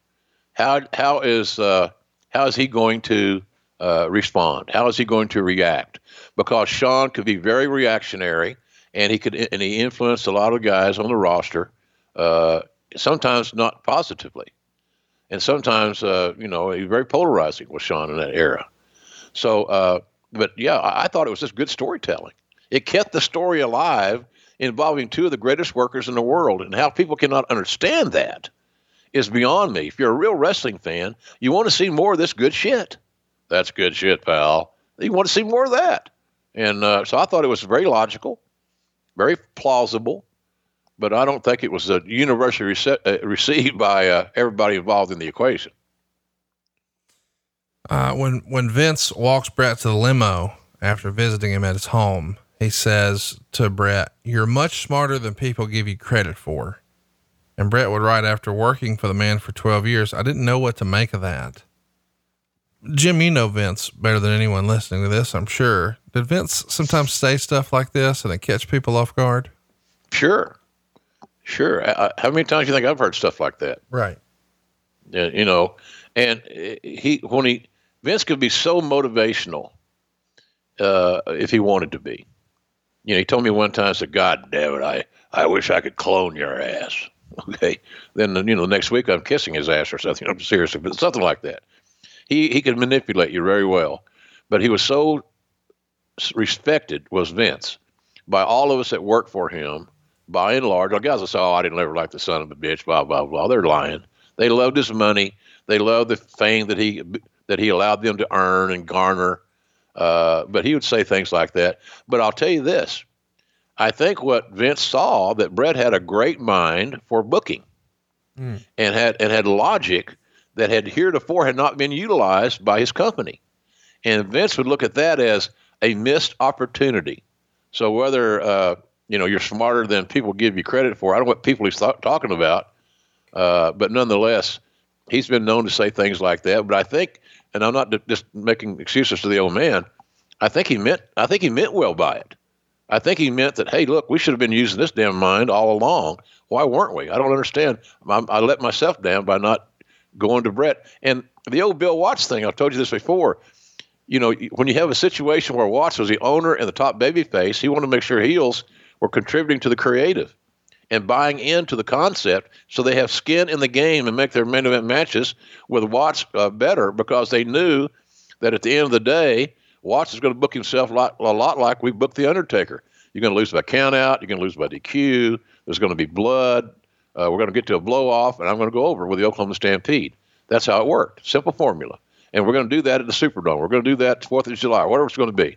So I think Vince saw the fact that Bret had and it shouldn't be a surprise. He grew up in the damn business. Why wouldn't he understand things? And certainly he understood his program more than anybody else's because he felt it and he was living it. So uh, I, I, think there's mixed messages in that you're smarter than people give you credit for. I think there was a, I think there was more to it than just that simple statement. Really great stuff. Bret said on his plane trip back home, he's seated right next to Shawn uh, and they talk, and, and Bret tells him it's to their advantage that everyone thinks they hate each other, including the boys. And Bret says, best of all, no one knew they were talking. Uh, Bret said, I told him I'd start building my heat by making some remarks about his in ring character, but it would all be a work. And then when I come back, I'd beat him in a return match, probably around the time of WrestleMania 13. And Bret wrote, quote, I could see the color drain from his face Clearly, he didn't like the sound of any of this. And then Bret then explained that he would win the belt back in the third match, talking about Shawn, and that Bret would endorse him. And Bret said, quote, I wanted him to know that I understood better than anyone that Vince needed him to be the WWF's next big star and that he could trust me. In the end, I didn't feel anybody could make him like I could. Do you ever talk to Shawn about these proposed plans? Shawn didn't trust anybody, Conrad. Uh, a little paranoid sometimes. Lifestyle issues, uh, you know, all these things contributed to that. He was the, the smaller guy that overcame the larger guy uh, stigma uh, to become the, the, the top guy. Uh, I'm not going Shawn and Bret both had this overwhelming thirst to be the number one guy in the territory, what you always want. I strive for that when we sign talent, and w- which helped make the Attitude Era uh, the most productive and talked about era ever in wrestling, uh, as far as live events and things of that nature, because we had a lot of competition in the locker room, and and I always felt like that was to our advantage. Everybody stays on point. Everybody doesn't go out. Nobody calls anything in. Everybody wants to have the best match on the show because eventually having best match on the show time and again is going to get you to the top of the card. So I always, always uh, uh, encourage that competition, and and we had a lot of that in the Attitude Era. Look at those guys that everybody was wanting to wanting a piece of pie. What do you think motivated The Rock? What you know, he wanted to be the top guy. Well, there's this guy named Austin that was sitting ahead of him. It caused great competition, and when when they were on the show, the other talents that were booked preceding them knew they had to do some damn good work because you knew Austin and Rock's piece of business was going to be stellar, and it always was stellar.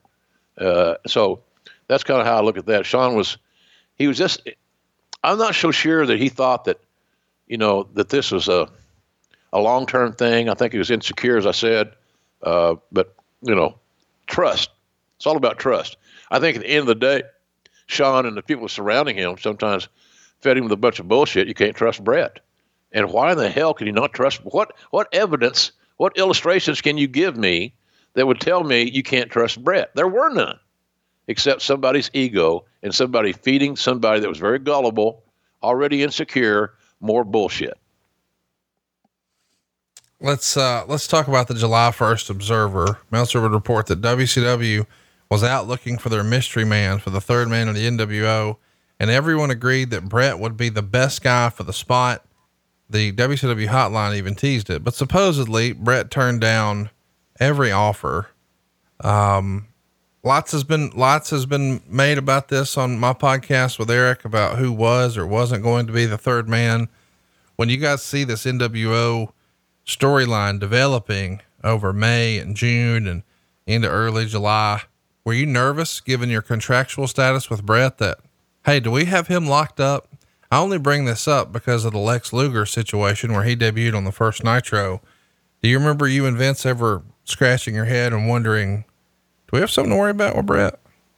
Well, sure. Anytime you get a star whose contract is uh, the the exit, the end date of the contract is within eyesight, so to speak, within arm's reach. Uh, yeah, you you, you want to you want to make sure that that you, you have you have some leverage and some control over the situation. You know, I on, top guys when I sign top guys, uh, if they signed a three year deal, generally speaking, not all the time, but generally speaking, uh, we were talking uh, renewal if we wanted to renew or extend or better deal, whatever. Uh, and I tore and a lot of guys that were, were had low side guarantees that had out earned it and had proven themselves to be more valuable than we had perceived originally. Uh, contracts were were tore up and new contracts were issued before that the existing contract expired. So we, I, that was a theory that I had because I didn't want to get caught with this Luger stuff. Uh, you know, even though Luger going to WCW didn't kill us, uh, and it was there he was their issue to deal with, but uh, we wanted to make sure that we didn't get caught with our pants down, as, as so to speak, uh, on that deal. So yeah, we talked about it, and I just never thought at the end of the day, if Bret was being paid fairly in his mind, and he was earning big money, which he was, that he would stay because it was WWE was his home base.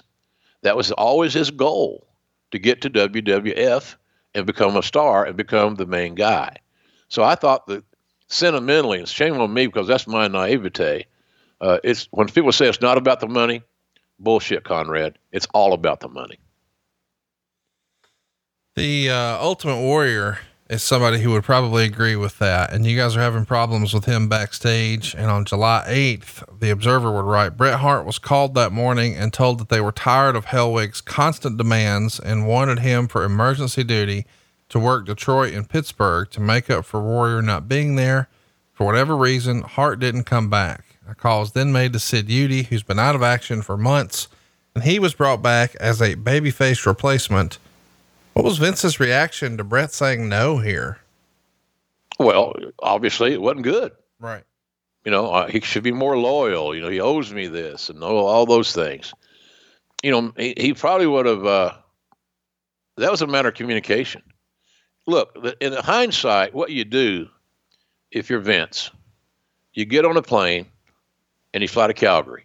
That's exactly what he did on July 23rd. So there you go. He he tried, and he just couldn't close the deal. And anytime Vince McMahon can't close the deal, uh, there's consternation. July 23rd, Vince charters a plane. This is before the company has a jet, and he goes to Calgary to visit Bret. Uh, two weeks prior, at WCW's Bash at the Beach, Hulk Hogan turned heel and joined the NWO. And Vince gave Bret a contract and told him to name his price. Vince said allegedly, whatever you want. And during this conversation, uh, Vince would tell Bret that Shawn and Undertaker were making 700 grand a year. but Bret didn't sign, but he does give Vince his word that he'll return in the fall. When, when Vince doesn't come back with a closed, signed, sealed, delivered contract, are you nervous? Is he, is the old man trying to sell it to you? What do you remember about this? No, I, I had encouraged Vince that, you know, Bret's not a phone call guy. Too proud. Uh, just, uh, you know, all this character and integrity. You know, you, you should, if a guy's been with you for over a decade, doing great work, night in and night out, in any environment you put him in, uh, he deserves a face to face. So if, if if you can, I thought that it would impress Bret that Vince made the effort to fly from Connecticut to Calgary uh, to address him personally, and I thought that would probably close the deal. It didn't close the deal because Bret had his mind made up what he wanted to do. He was he get, and here's the thing you said earlier. Here, here's what gives me some solace is that Bret gave Vince his word. And to me, Bret Hart's word was golden. Uh, we would see Bret come back to finish these South African shots like he had promised before. September 8th, he's in South Africa getting a win over the Bulldog. Same thing on the 10th. That's Bret teaming up with Mark Mero uh, to beat Owen and the Bulldog. And then on the September 9th Observer, uh, some details come out. Uh, apparently, when Hart and McMahon reached a verbal agreement for Hart to return after McMahon flew to Calgary to meet with Hart the days following the Vancouver International Incident Show, the scenario the two agreed to was a match with Steve Austin at Survivor Series, followed by appearances at the December and January pay per views, and Hart would go back on the road full time somewhere in January to build up for WrestleMania.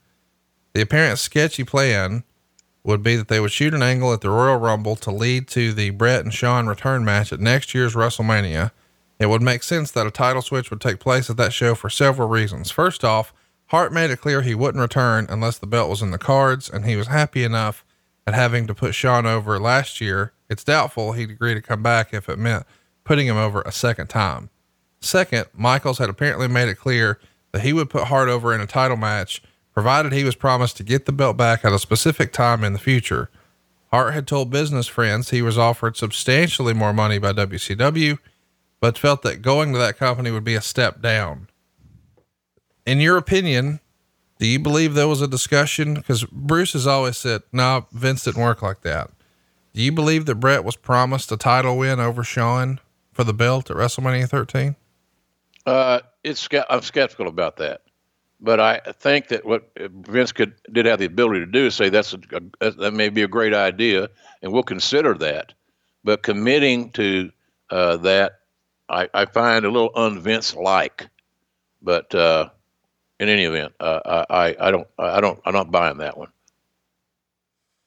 On Raw Championship Friday, Brian Pillman says he's going to interview Bret at the Mind Games pay per view, but Bret's in South Africa at the time filming an episode of the Sinbad TV show. So they turn it into an angle in which Bret appears on Raw via satellite and says he's not going to be there and never made that commitment to Pillman. And around this time, they start to build on TV the eventual Bret Hart Steve Austin match. Austin's coming out making comments about Bret at the In Your House Mind Games pay per view. He does the in ring with Brian Pillman and Owen Hart. And among the other things that Austin says is if you put the letter S in front of Hitman, you have my exact opinions of Bret Hart. He's also on Livewire saying more things about it. He's going to kick the hell out of him, etc. Man, Bret handpicking Austin is a major moment for Austin's career, is it not? Hell yes, it was. Absolutely. Showed great respect, vision, and Bret knew that, uh, you know, and quite frankly, to Bret's dissenters, that Bret would have a hell of a match with Austin. And if anybody remembers WrestleMania 13, uh, they had in Chicago, they tore that son of a bitch up. Uh, what a great match. It, a double turn, hard, hard to execute and make people believe it's real. But when you got two top stars coming in and positioned in one role and they leave and they're in other the other antithesis of that role, the 180.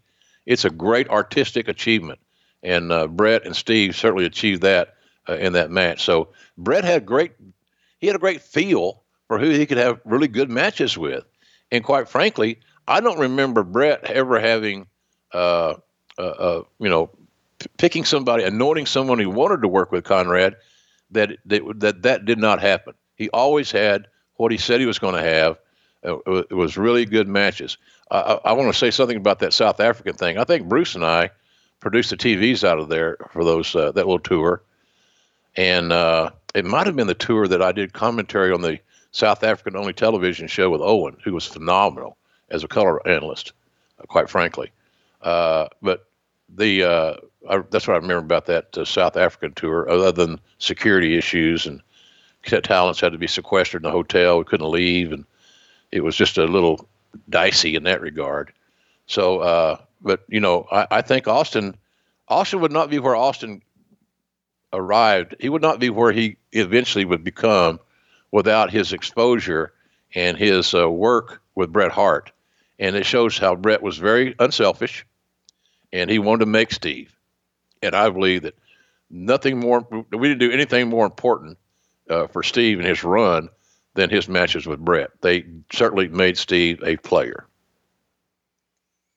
Let's uh let's talk about something that is going to get us in a little bit of trouble here today. So we're going to stir it up here on Twitter. Bret said on September 25th he goes to Los Angeles to do a guest appearance on The Simpsons. And Bret's lawyer Barry Bloom tells Bret that Eric Bischoff wants to meet with him and Bret said they'd talk about it when he got to LA. When Bret lands and gets to his hotel, Eric is already on his way to his room.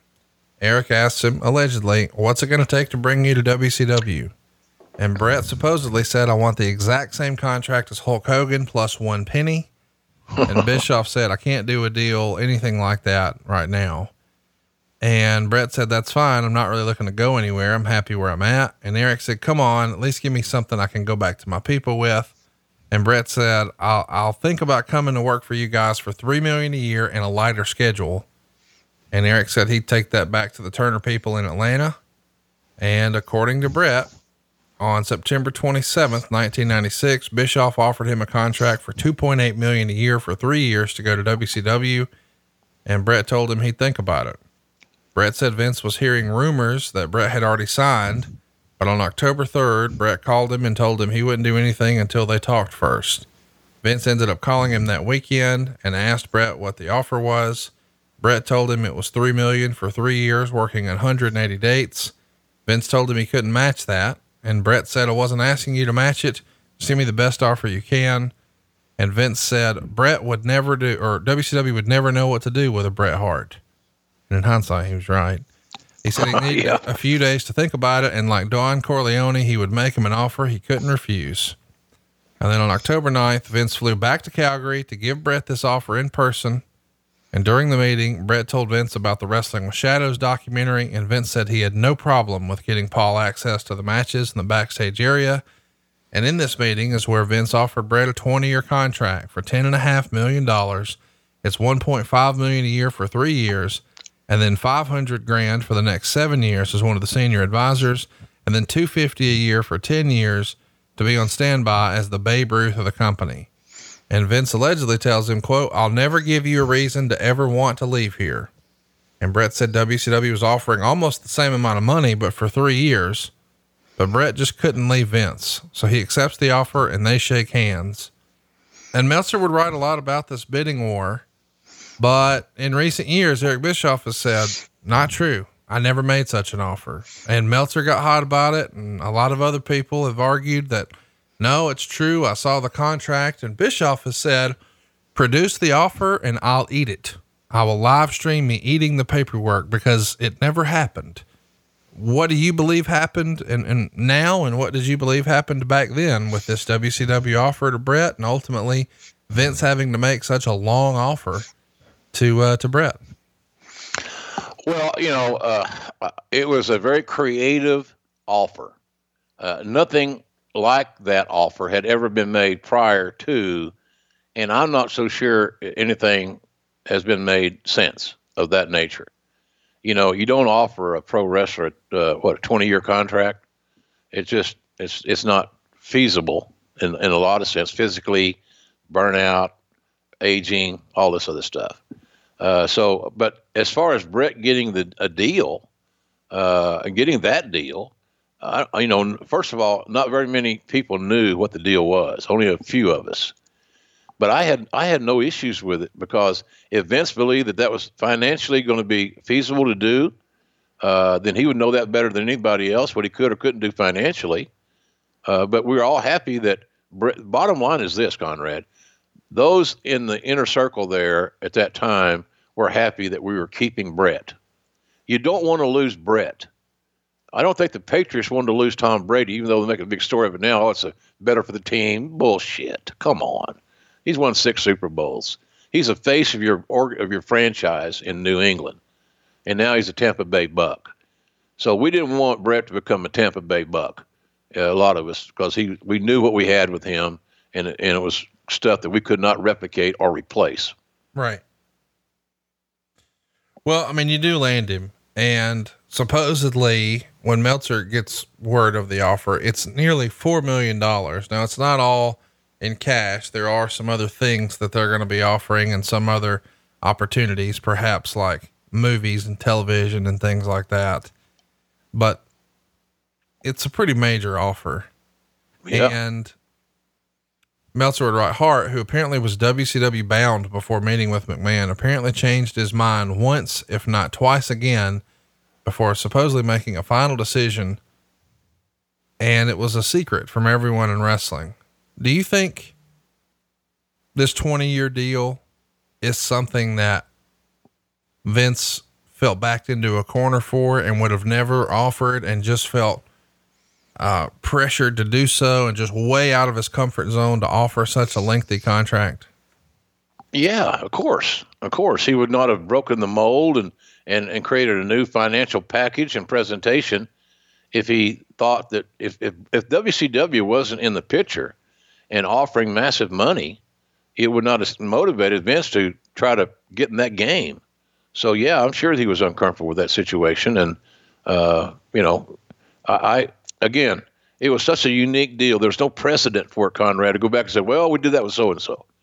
No, we had never done it with anybody. I don't know if it had ever been done with anybody in the history of the wrestling business. Quite honestly, I don't think it probably had. So uh, I, I, think Vince felt a little bit pressured, and uh, and and the WCW component was the, the catalyst for that. Well, it's it's funny that we're talking about this now because I think it came out well, within the last year or so, that The Undertaker supposedly got a lifetime contract from Vince. And I believe it's a 15 year deal. Well, I mean, that's pretty incredible, don't you think? A 15 year deal for The Undertaker in 2019? Uh, yeah, it's incredible, but not. In, are you saying it's incredible in a bad way? No, I'm just saying that that Vince you know, knowing that he has this hesitancy to do these really long term deals. I mean, he offers a, a 20 year deal here to Bret when he's 38, 39. And now the Undertaker at 54, a 15 year deal. Obviously, not all in ring stuff. I mean, clearly we know the Undertaker, at least for now, is retired. Um, but these sort of his maybe, maybe what's incredible is Vince's attitude towards um, long-term commitments with with stars like this who are so synonymous with the brand the WWE he's maybe changed his attitude about that. And and maybe maybe the financials the economics have just become more feasible for him. I think the rights fees that Vince uh, uh, and WWE have uh, garnered from USA and Fox have changed that entire landscape and that pay model. Uh, you know same reason that they had deep deep pockets and they were hiring every piece of talent they could hire because, of course, the speculation was that they wanted to come to work for AEW. Right. Because at the end of the day, uh, uh, last I looked, Vince's uh, net worth is a little over two billion, and Mr. Khan's net worth is, is eight point two billion. So you don't want to see who's got the biggest uh, yeah. Uh, bank account. That's that'd be silly. But think of this way, Conrad. Undertaker is not being signed a 15 year deal to wrestle. Right. That that's not the deal. He signed because he's earned a retirement of some sort. He is a great asset in every phase of the company. Uh, WWE has never had anybody, anybody that's more respected universally within the company and their fan base than Mark Calaway. So you don't want to take a chance that you don't have him at your disposal for whatever you may need him to do and that and most of that, whatever you want him to do, does not include him getting back in the ring and wrestling. You know, uh, he's like you said, he's Mark's. What did you say? Fifty four. Uh, Yeah. Is that how old he is? I think so. Yeah. Wow, damn, makes me feel old. Uh, you don't want to lose that guy. You don't. You don't want to lose. That's how, that's like, you know, George Steinbrenner signing Mickey Mantle to a personal services contract so he could have access to him for other functions that the New York Yankees were doing. And uh, so I think that's where that is. I I have no idea about the 15 years was true or not. Uh, I also know Undertaker's talked about retiring on other occasions and didn't. So uh, it's just a matter of what his body's going to allow him to do. But I think there's so many things that the Undertaker can do positively for WWE without ever putting his uh, ring gear on again. That makes him a good investment. Uh, and the other thing is, you know, Undertaker to me, he would be a guy that I would use as a as a consultant on booking. Uh, on what do you see in this guy? Can you imagine the value that the Undertaker's going to have when he goes to the performance center to coach up these kids? You think they're not going to listen to the Undertaker? Are you kidding are. me? Of course they. are. So I, I think it's a good I think it's a good investment for Vince. I think he made a good call there.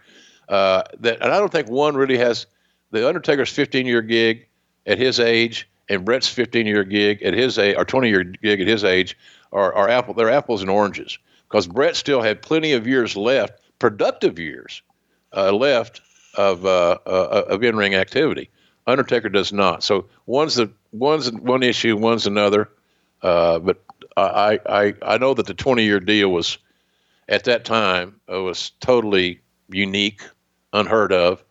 Uh, so, but again, as I said, the guys guys like myself and Bruce and others that were in the inside, uh, you know, you you, don't want to go you don't want to forecast how it's going to be without Bret. He's that valuable. He's that valuable. You don't want to lose him for any reason. And if Vince believed that the financial model of 20 years was going to work for the company, then all you know we were there to support it. Let's keep it moving here and let's mention that uh, Bret's old deal that he signed in September of 92 gave him the option to leave at any time with a 90 day notice. And he negotiated that when he learned the hard way in 92 when he tried to leave for WCW while he was still the Intercontinental Champion. Apparently, those contracts were automatically renewable and only allowed the 90 day notice during certain windows each year. It's, uh, I mean, I know you weren't there in 92, but do you remember on the other side thinking, hey, man, we got Bret coming to WCW? anytime uh, anytime you have a possibility of getting a talent at Bret Hart's level, it excites you as a administrator, as a broadcaster, uh, without question. So, uh, but it wasn't widely discussed. Uh, remember in '92, uh, the, it was very tumultuous in WCW. It was very tumultuous for me personally. So uh, my point of awareness was was maintaining my own employment and, and continued growth within the company, and not who was or was not coming in. But obviously, uh, not to downplay it, having the opportunity because I never worked with Bret in '92. I never before then. I I'd never been around him that much, but I admired his work, and of course, uh, you know. Uh, you know, I read the Observer, and and, and Meltzer has, has always been very uh, effusive uh, with his praise of, of Bret, and and justifiably. So uh, it wasn't a big issue, but again, when you got a chance, it's a chance to get a guy like Bret Hart on your in your company. Uh, you're uh, you're you're very very fortunate. Meltzer would write on the October 28th Observer Bret Hart agreed to a 20 year contract with the World Wrestling Federation just prior to making the announcement of his returning on the live Monday Night Raw show from Fort Wayne, Indiana on October 21st. Hart, the subject of the biggest bidding war in the history of pro wrestling, turned down an offer from WCW in the live interview, acknowledged the offer, and praised WCW, but he only referred to that company as a rival company to the WWF, saying they treated him with honesty and integrity in the negotiations and Hart had been asked over the weekend by the WWF to, in dramatic fashion, rip up the WCW contract on live TV as a retaliation for things like having Medusa throw the women's belt in a garbage can on Nitro, but Bret refused to do so. Do you remember you guys asking him to do that to tear up the WCW deal? Well, I was not involved in that conversation if it did happen. Uh, would not be surprised if it, if it weren't asked of Bret uh, to counter what Medusa did. Uh, you know, the the one upsmanship, you know, that was the competitive nature of the WWE WCW rivalry was getting hotter and hotter.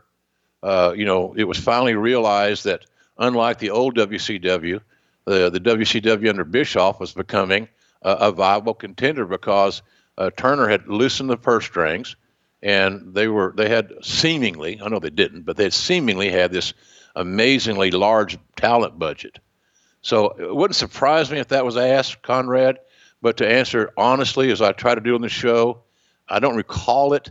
But if it comes to the fruition that it did happen, that would not surprise me whatsoever. There's another thing that Meltzer writes about that just fascinates me. He says there's yet another interesting key to this story. One of the things Hart had complained in the past that could stand in the way of his going to WCW was the presence of Hulk Hogan. Yet apparently in the final negotiations, McMahon talked about both Hogan and Savage's WCW contracts coming due between now and the end of the year. He suggested it was possible and even suggested it was more than possible that one or both, and Hogan being the most likely, would end up in the WWF in 1997. Uh, in 1997. One would think if McMahon had brought that up, that a promise that Hart would get his elusive win over Hogan and the idea that Hogan might be there could have worked as a positive in clinching the deal. This seems silly to me, but Dave is basically suggesting maybe Bret is still sore about the way everything happened with Hogan and Yokozuna at WrestleMania 9. And it's important to him to get that win over Hogan. And Bret did write a lot about that in his book. Do you think perhaps Vince plant sowed the seeds of doubt that, hey, maybe Hulk's coming back and maybe we can finally do that Bret Hogan match we never got to in 93? Very possible. You know, I was not privy to those conversations one on one with Vince and Bret on that topic. Uh, but I'm, I'm telling you that if that, if all that were true and there was a remote interest in Hogan renewing his relationship with McMahon, which made Hogan famous and rich, that he might consider it. If it was a remote possibility, uh, it's certainly a nice leveraging chip, negotiating chip uh, to throw into your to your formula. So I don't know that it happened, but if I had been in Vince's position and that situation was facing me, you're damn right I would have used it. Bret, uh, as we mentioned, he's in Fort Wayne on this October 21st Raw. That's when he makes the big announcement. Backstage, he runs into Shawn and, and asks, Do you mind if I say something about your Playgirl magazine spread? And he wanted to start building the heat for WrestleMania right away. Shawn says, supposedly, say whatever you want. Fast forward a week, and they do a split screen with Steve Austin and Bret as we build towards Survivor Series. Bret's at his house. It's a very intense segment between the two. It's very well done. And during it is when Austin said next week he's going to visit Brian Pillman's house, which we know became the gun incident. Bret said the week before Survivor Series, Steve flew to meet him in Calgary and work out the entire match. They're standing by the ring in Bret's pool room, and Steve told Bret he didn't feel Shawn was the right guy to lead the company. So Bret's feeling like, hey, man, I'm justified in my feelings towards Shawn, I guess. And that gets us to Survivor Series, which recently re-aired on FS1 of all places, and this is one of my favorite pay-per-views ever. It goes down from Madison Square Garden, November 17th. Bret pins Austin in a truly classic match, 28 and a half minutes. Meltzer gives it four and a half stars. And Bret said that he felt like Vince and JR were taking subtle cheap shots at him during the commentary. What do you think of, uh, what do you think of the match? And what do you think of Bret saying that you and Vince were taking subtle cheap shots at that Survivor well, the, Series match? The match was great. The match was great. Quite frankly, again, another major significant building block in getting Austin to the next level mm-hmm. through the uh, compliments and the efforts of Bret Hart. Uh, we're the plan was, uh, you know, that Bret was going to become a heel, uh, and so I don't, you know, I, uh, Conrad, I can't remember uh, that commentary this many years later. You know, sub- the subtleties that he's talking about. But if that's his, uh, uh, if that's Bret's uh, feeling, I, I, I can't just I can't de- deny it. Right. I can't say, well, no, no, you're you're just being paranoid, and, and maybe he was a little paranoid, but uh, I I don't I, I don't remember ever taking massive cheap shots at Bret Hart. In a match like that, you have very little time to do uh, background stuff. Now, a lot of companies are doing that now, where you have action in the ring and they're they're wrestling and they're working holes occasionally, or slapping their leg. What the fuck? Uh, God damn it! Slap my leg. Uh, that uh, you know you're you're too busy. But knowing that sometimes it's not what you say, it's what you don't say uh, in commentary. But we knew eventually that Bret was going to be uh, a, a wrestling heel, which is my favorite characterization in all of wrestling a wrestling heel. Love it. So uh, I don't remember taking shots, and I was never told to take shots. Remember, McMahon was in the lead. I'm not passing the shit off to him and not taking any responsibility. I followed like the guys that I work with now. I'm the point guy in AEW, and Schiavone and Excalibur. I don't say they follow me, but somebody's got to start the conversation. Somebody's got to get us into the uh, into the show from the break and take us to the break, and navigate those waters. And that's what McMahon's role was at that time as the owner and the lead commentator. So my role was to fit into that scenario. But uh, but I'm not going to disagree with Bret that the cheat shots term might be something I wouldn't use, but I understand how he would use it, and I don't have any lack of res- respect or a- angst that uh, he wrote that in his book. I mean, Austin is a made man after this Survivor Series match. I mean, what a a fall he's had. I mean, I guess you could go back to the summer though. I mean, he wins King of the Ring, cuts the Austin 316 promo, uh, then has uh, a rather interesting encounter with Yokozuna on the free for all, where Yoko breaks the top rope on the free for all. But then as we get into September, he starts the trash talk with Bret. Uh, he has the whole gun thing with Pillman in October. On November, he's at a sold out Madison Square Garden in a tremendous match with Bret Hart. Austin is a star on the rise, and in a big time match like this with a ton of time to tell a story, and he locks in the finish. It's the famous finish from WrestleMania 8 where he's got the million dollar dream on, which at the time was one of his finishing maneuvers. And Bret pushes off the top rope, uses his own weight to, and while he's in the submission move, catch the pin on Steve Austin. On the other side of this, Bret has made Steve a much bigger star, has he not? Oh my God, absolutely. Absolutely. And look, they're two peas in a pod, man. They're two peas in a pod, quite frankly, those cats. Uh, they they had a lot of similarities. Strong pride, strong feelings about their work, their love of the profession they chose, lifelong fans. There's so many similarities in Bret Hart and Stone Cold, in that especially in that particular point in time. And uh, I'm sure, and I know Steve. I still talk to Steve, uh, you know, often. He's he's never said a negative word about Bret, Right. Ever, ever. So uh, it's really cool, man. Well, we know that the stipulation of this match is the winner gets a title shot uh, at the uh, pay per view in December, which is in your house. It's time. Of course, the original plan was probably for Vader to beat Shawn at Survivor Series. We'll talk about why that didn't happen, and instead Sid won the title another time. But now it's Sid and Bret for the main event in Florida of uh, In Your House. It's time. But the next night on Raw, the night after the Survivor Series, Bret would beat Owen. And then they're back across the water, as they say. On November 27th in London, Bret beats Vader. On the 28th at Birmingham, Bret beats Mankind by DQ. In Dubai on December 2nd, it's a one night King of the Ring tournament. Bret would beat Bulldog. And then he beat Austin in the finals to win the tournament. And let's fast forward to December 15th at West Palm Beach in your house. It's time pay per view. It's Sid and Bret. Sid gets the win with a clean power bomb in about 17 minutes to retain the title. And after the match, Bret attacks Shawn at ringside, who was doing commentary at the time. So we're well on our way to our WrestleMania main event. Meltzer gives it three stars. You talked about, you know, how Bret liked working with some of the other guys, whether it's Bret or Owen or Shawn or even Austin. What do you think about working with Sid? Mm, well, come on. Uh, Sid was an attraction. Right. uh, he was a different breed of cat. He was a different flavor of ice cream here. So uh, different deal. It was a different deal, no, no doubt. Uh, but still, Bret looked at those situations as challenges because you know it's. Uh, it reminds me of the time that you know that Stu told me about uh, stretching that uh, Wayne Coleman, uh, the big muscle guy, became superstar Billy Graham. I made him cry.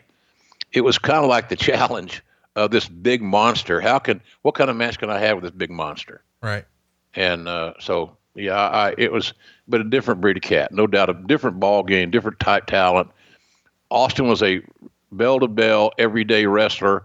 Uh, Sid was best booked, best utilized as a special attraction, uh, and so there there's just different uh, breeds of cat in that in that deal. But you know he, he had, but Bret had the same thing. You know back in that that, that November 27th in London, uh, he worked with we had him book with Vader and big guys, different a different body type. Bret liked those challenges. He liked taking guys that people perceived could not have a great match with him because they weren't quote unquote wrestlers, uh, fundamentally catch as catch can uh, wrestlers. But golly, he, uh, he he he prided himself in being able to do that, and and and I don't remember him ever failing.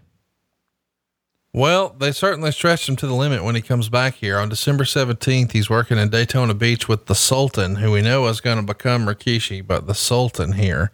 Uh, on the December 23rd Raw, Bret would beat the fake Razor Ramon by submission. Oof, this is a weird time in the company, is it not? Bret and Yeah. fake Razor? Yeah, it was not good. And I was unfortunately implicated in that shit.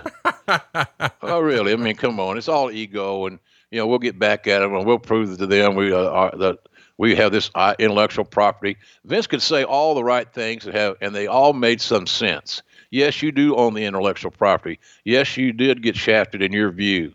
Blah blah blah. But uh, the fake razor, fake diesel thing, to me was one of the more embarrassing angles that I was involved in in uh, WWE. It was it was a lash out on from a personal level, and of course, uh, you know, I don't know that anybody, you know, I I, I talked, I asked Vince, God Almighty, why are we doing this? Right. So it's you know, well, we have to protect our intellect. To him, it's protecting our intellectual property. To me, it was protecting his ego and showing them that he was going to fight back. December 26th, Rosemont Horizon. Austin's going to team with Vader and they pick up a win over Bret and Shawn. So this is kind of interesting on the heels of In Your House, It's Time, where Shawn and Bret get into it ringside. Now they're tag team partners here in Chicago. Let's fast forward a few days to Raw on the 30th of December. Bret and Savio would team up to beat Austin and Farouk by DQ. But later in the show, they do an in ring with Bret and Shawn going face to face for an interview. And Bret's mic keeps going out, and Shawn was great, as he sarcastically says uh, he wasn't worthy of going first ahead of the almighty Bret. And then Bret rips on Shawn, saying he promised to carry the title with prestige and class, but never came close, and said that if you're not 14 and female, you're not into Shawn. and he refers to the current gimmick of attempting to portray Shawn as a man's man by saying, Whose man is he?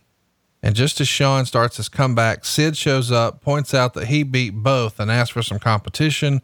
The lights go out, the Undertaker's music comes on, and he shows up. As all this is going on, Vader's trying to attack the Undertaker, but Undertaker beats him up. T- Si- Taker and Sid now go face to face. Vader's back up again. Bret goes to leave the ring, but Shawn crotches him with the ropes and does a plancha on Sid, and everybody's brawling. And we're ready for the Royal Rumble and uh, it looks like Final Four even at this point. It's um, a pretty remarkable end to 1996 for Bret Hart. This is uh, a very different year in Bret's career, but we know what's about to happen in 97 is going to yield his best work and maybe the most controversial ending ever. But that'll be a story for another time. We're going to put a bow on today's episode. Bret Hart in 1996. This is a fascinating story and knowing what's coming in the following year, it's unlike any other. Isn't that right, Jim? Oh man, are you kidding? One of the most significant years of all time for a lot of different reasons. Uh, attitude era, kind of getting this rear, rearing its head, developing what it was going to be. Uh, but yeah, following Bret's career in '97 uh, and what it eventually led to, you know, I, I believe Conrad, and, and we'll probably probably do this because we're very are fan friendly to our, our folks that support us. I'm sure we're going to revisit. There's a lot more Bret Hart stories. Oh my gosh! And uh, you know his the, the, finishing the '97, you know the Montreal screw job. Uh, you know Bret for years was pissed at me because he felt very confident that I because I was so close to Vince uh, in my role there at that time that I was quote unquote in on it. And I and I, I finally got he and I met someplace or worked someplace same place same time and had a chance to have a conversation about that. And I looked him right in the eye and said, you know, I can't make you believe me. I can't make you uh, understand that I had nothing to do with this scenario. You know, all I knew is when I went out to do commentary with Lawler in Montreal that the proposed finish, and you know my philosophy of not knowing all the details. I don't need to know all the information. I'm not an internet person to the standpoint or social media person. Well, I need all the details. How did the movie end? I didn't want to know that stuff. All I knew is the working title, so to speak, was a, a disqualification. And I didn't even know who was going to get disqualified. It didn't matter because the title would not have changed. So, uh, and and he he saw that I was being honest and forthright and talking to him with respect. And from that point forward, we never had another another another issue. And by the way, we didn't have issues during that that incubation period, for lack of a better term, of, of him believing that I was in on it uh, whatsoever. Never had a call, never had any you know verbal issues. He handled it like a man, and if, as far as I was concerned. But I know that he had told people that he knew that I was in on it. But how did you know I was in on it? Guilt by association because of my role. And I, I told this story before. I, I was pissed at that. I said, Vince, how the hell can you not tell me what you're fucking going to do? Because, JR, you're the head of talent relations. And if the talent knew that you were in on it because it was not going to be a popular decision, they would lose confidence in you. They would lose trust in you. And when they told me that, it made all the sense in the world. So I, I got off my high horse and said, I understand. I appreciate the uh, pr- protecting me. But, uh, you know, this whole 97 was a, what a year, man. It was, uh, it was absolutely amazing and it made every TV interesting because you just never knew, by God, what was going to happen at TV. The the the personal animosities kept growing and festering, and I think there's where uh, Vince, myself, whomever else was there at the time, could have done a better job of getting these guys together and uh, and and trying to clear the air to some degree. Let's come up to some level of compromise, but we didn't do that. We didn't do that to my knowledge. I don't remember it. So, in, in, in, hindsight, look, hindsight can be a lot of things, Conrad. I'm sure you could look back on your life and say, man, if I had that to do over again, here's how I would do it. It right. wouldn't be that way, it'd be a different way. And that's my life is that way as well. So, uh, uh, it was an interesting year. So, there's a lot more Bret Hart content. And I know our audience likes to, to hear about Bret because of the respect they have for him and they still have for him. You know, he's universally respected. You know, we brought him into AEW to present the first title and uh, that's how much he's respected. It wasn't the fact he's going to come to work for AEW, but Bret Hart anointing somebody, much like he did Stone Cold Steve Austin, means something. And it still means something. He's still that respected in the wrestling business. So anytime you and I can talk about Bret Hart in, in on, under any context, I'm always in for that deal. I can't wait to do it again. I had a blast talking 1996. Looking forward to covering Bret's 97 with you another time. Uh, but I'm looking forward to next week because next week we're going to do something you and I've never done before. Uh, we're going to watch the June 6, 1998 episode of Nitro. This is the Nitro from the Georgia Dome that broke all kinds of records, not just for WCW, but even cable television. It's the most watched wrestling match in history at that point on cable TV. It was Goldberg dropping, or I'm sorry, Hulk Hogan dropping the world title to Goldberg. What a big night it was. I'm looking forward to watching that with you, Jim. I think uh, it might be a goosebump moment for us. I've never seen that show ever, one second of it. You know, on those Monday nights, I was a little bit busy. Uh, and the last thing I wanted to do was uh, to get home and watch more wrestling of somebody's product that I couldn't couldn't control. I was all about what we were doing and managing the talent roster and, and booking live events and things of that nature. Uh, but I've never seen that show, so it'll be a first for me and also, Conrad, before we get off the air here today, I want to thank the fans for supporting us on AEW you know, uh, uh, Fyter Fest, a significant event for all of us. It was a big accomplishment. Uh, we thought we had a, a hell of a show. Uh, I believe next week's show, the second part of Fyter Fest, is going to be uh, equally as good. The talents are motivated. You know, uh, the little engine that could is still roaring along here and growing. So I want to thank everybody for joining us on TNT, like you can every Wednesday night at 8, 7 Central, and uh, supporting what we're doing. Uh, you know, I know that for, for Tony and I, we're having the time of our life. We really are. And it's not knocking, well, they're knocking everybody else they used to work for. Not whatsoever. It's just a good time in our professional lives right now. And so I hope that shows in our work. And again, I appreciate everybody tuning in uh, for that. Uh, did real well. And next week we'll just we have the challenge to do a better show, and that's what we plan on doing. We are excited to uh, see part two of Fyter Fest. It's next week on AEW on TNT. It's dynamite. Don't miss it. Uh, and of course, if you'd like to go ahead and catch the July 6, 1998 Nitro, well, it's going to be early over at adfreeshows.com. You don't want to miss it or the Bobby Lashley episode coming up later in the month. We'll have fully loaded 2000 and then we're going to do an all raw watch along. So it's going to be a fun July. And then we've got great stuff planned for August, including one of our most requested shows I've heard about SummerSlam 2000. Yes, it will be on the docket for August. Until next time, though, I highly recommend that you pick up Under the Black Hat. You can get a personalized from JR and get all your great grilling accessories you might need, your sauces, uh, of course, the main event mustard, the Chipotle ketchup. You don't want to miss it. It's jrsbbq.com. Check it out right now. And if you want to sport some action out by the pool while you're grilling, go ahead and pick up a shirt at jimrossshirts.com. He is at JR's BBQ. I am at Hey Hey It's Conrad, and we are out of time. We'll see you next week right here on Grilling JR with the voice of wrestling, Mr. Jim Ross. John brings his skewed sense of humor. Jeff brings tips to cut strokes off your next round.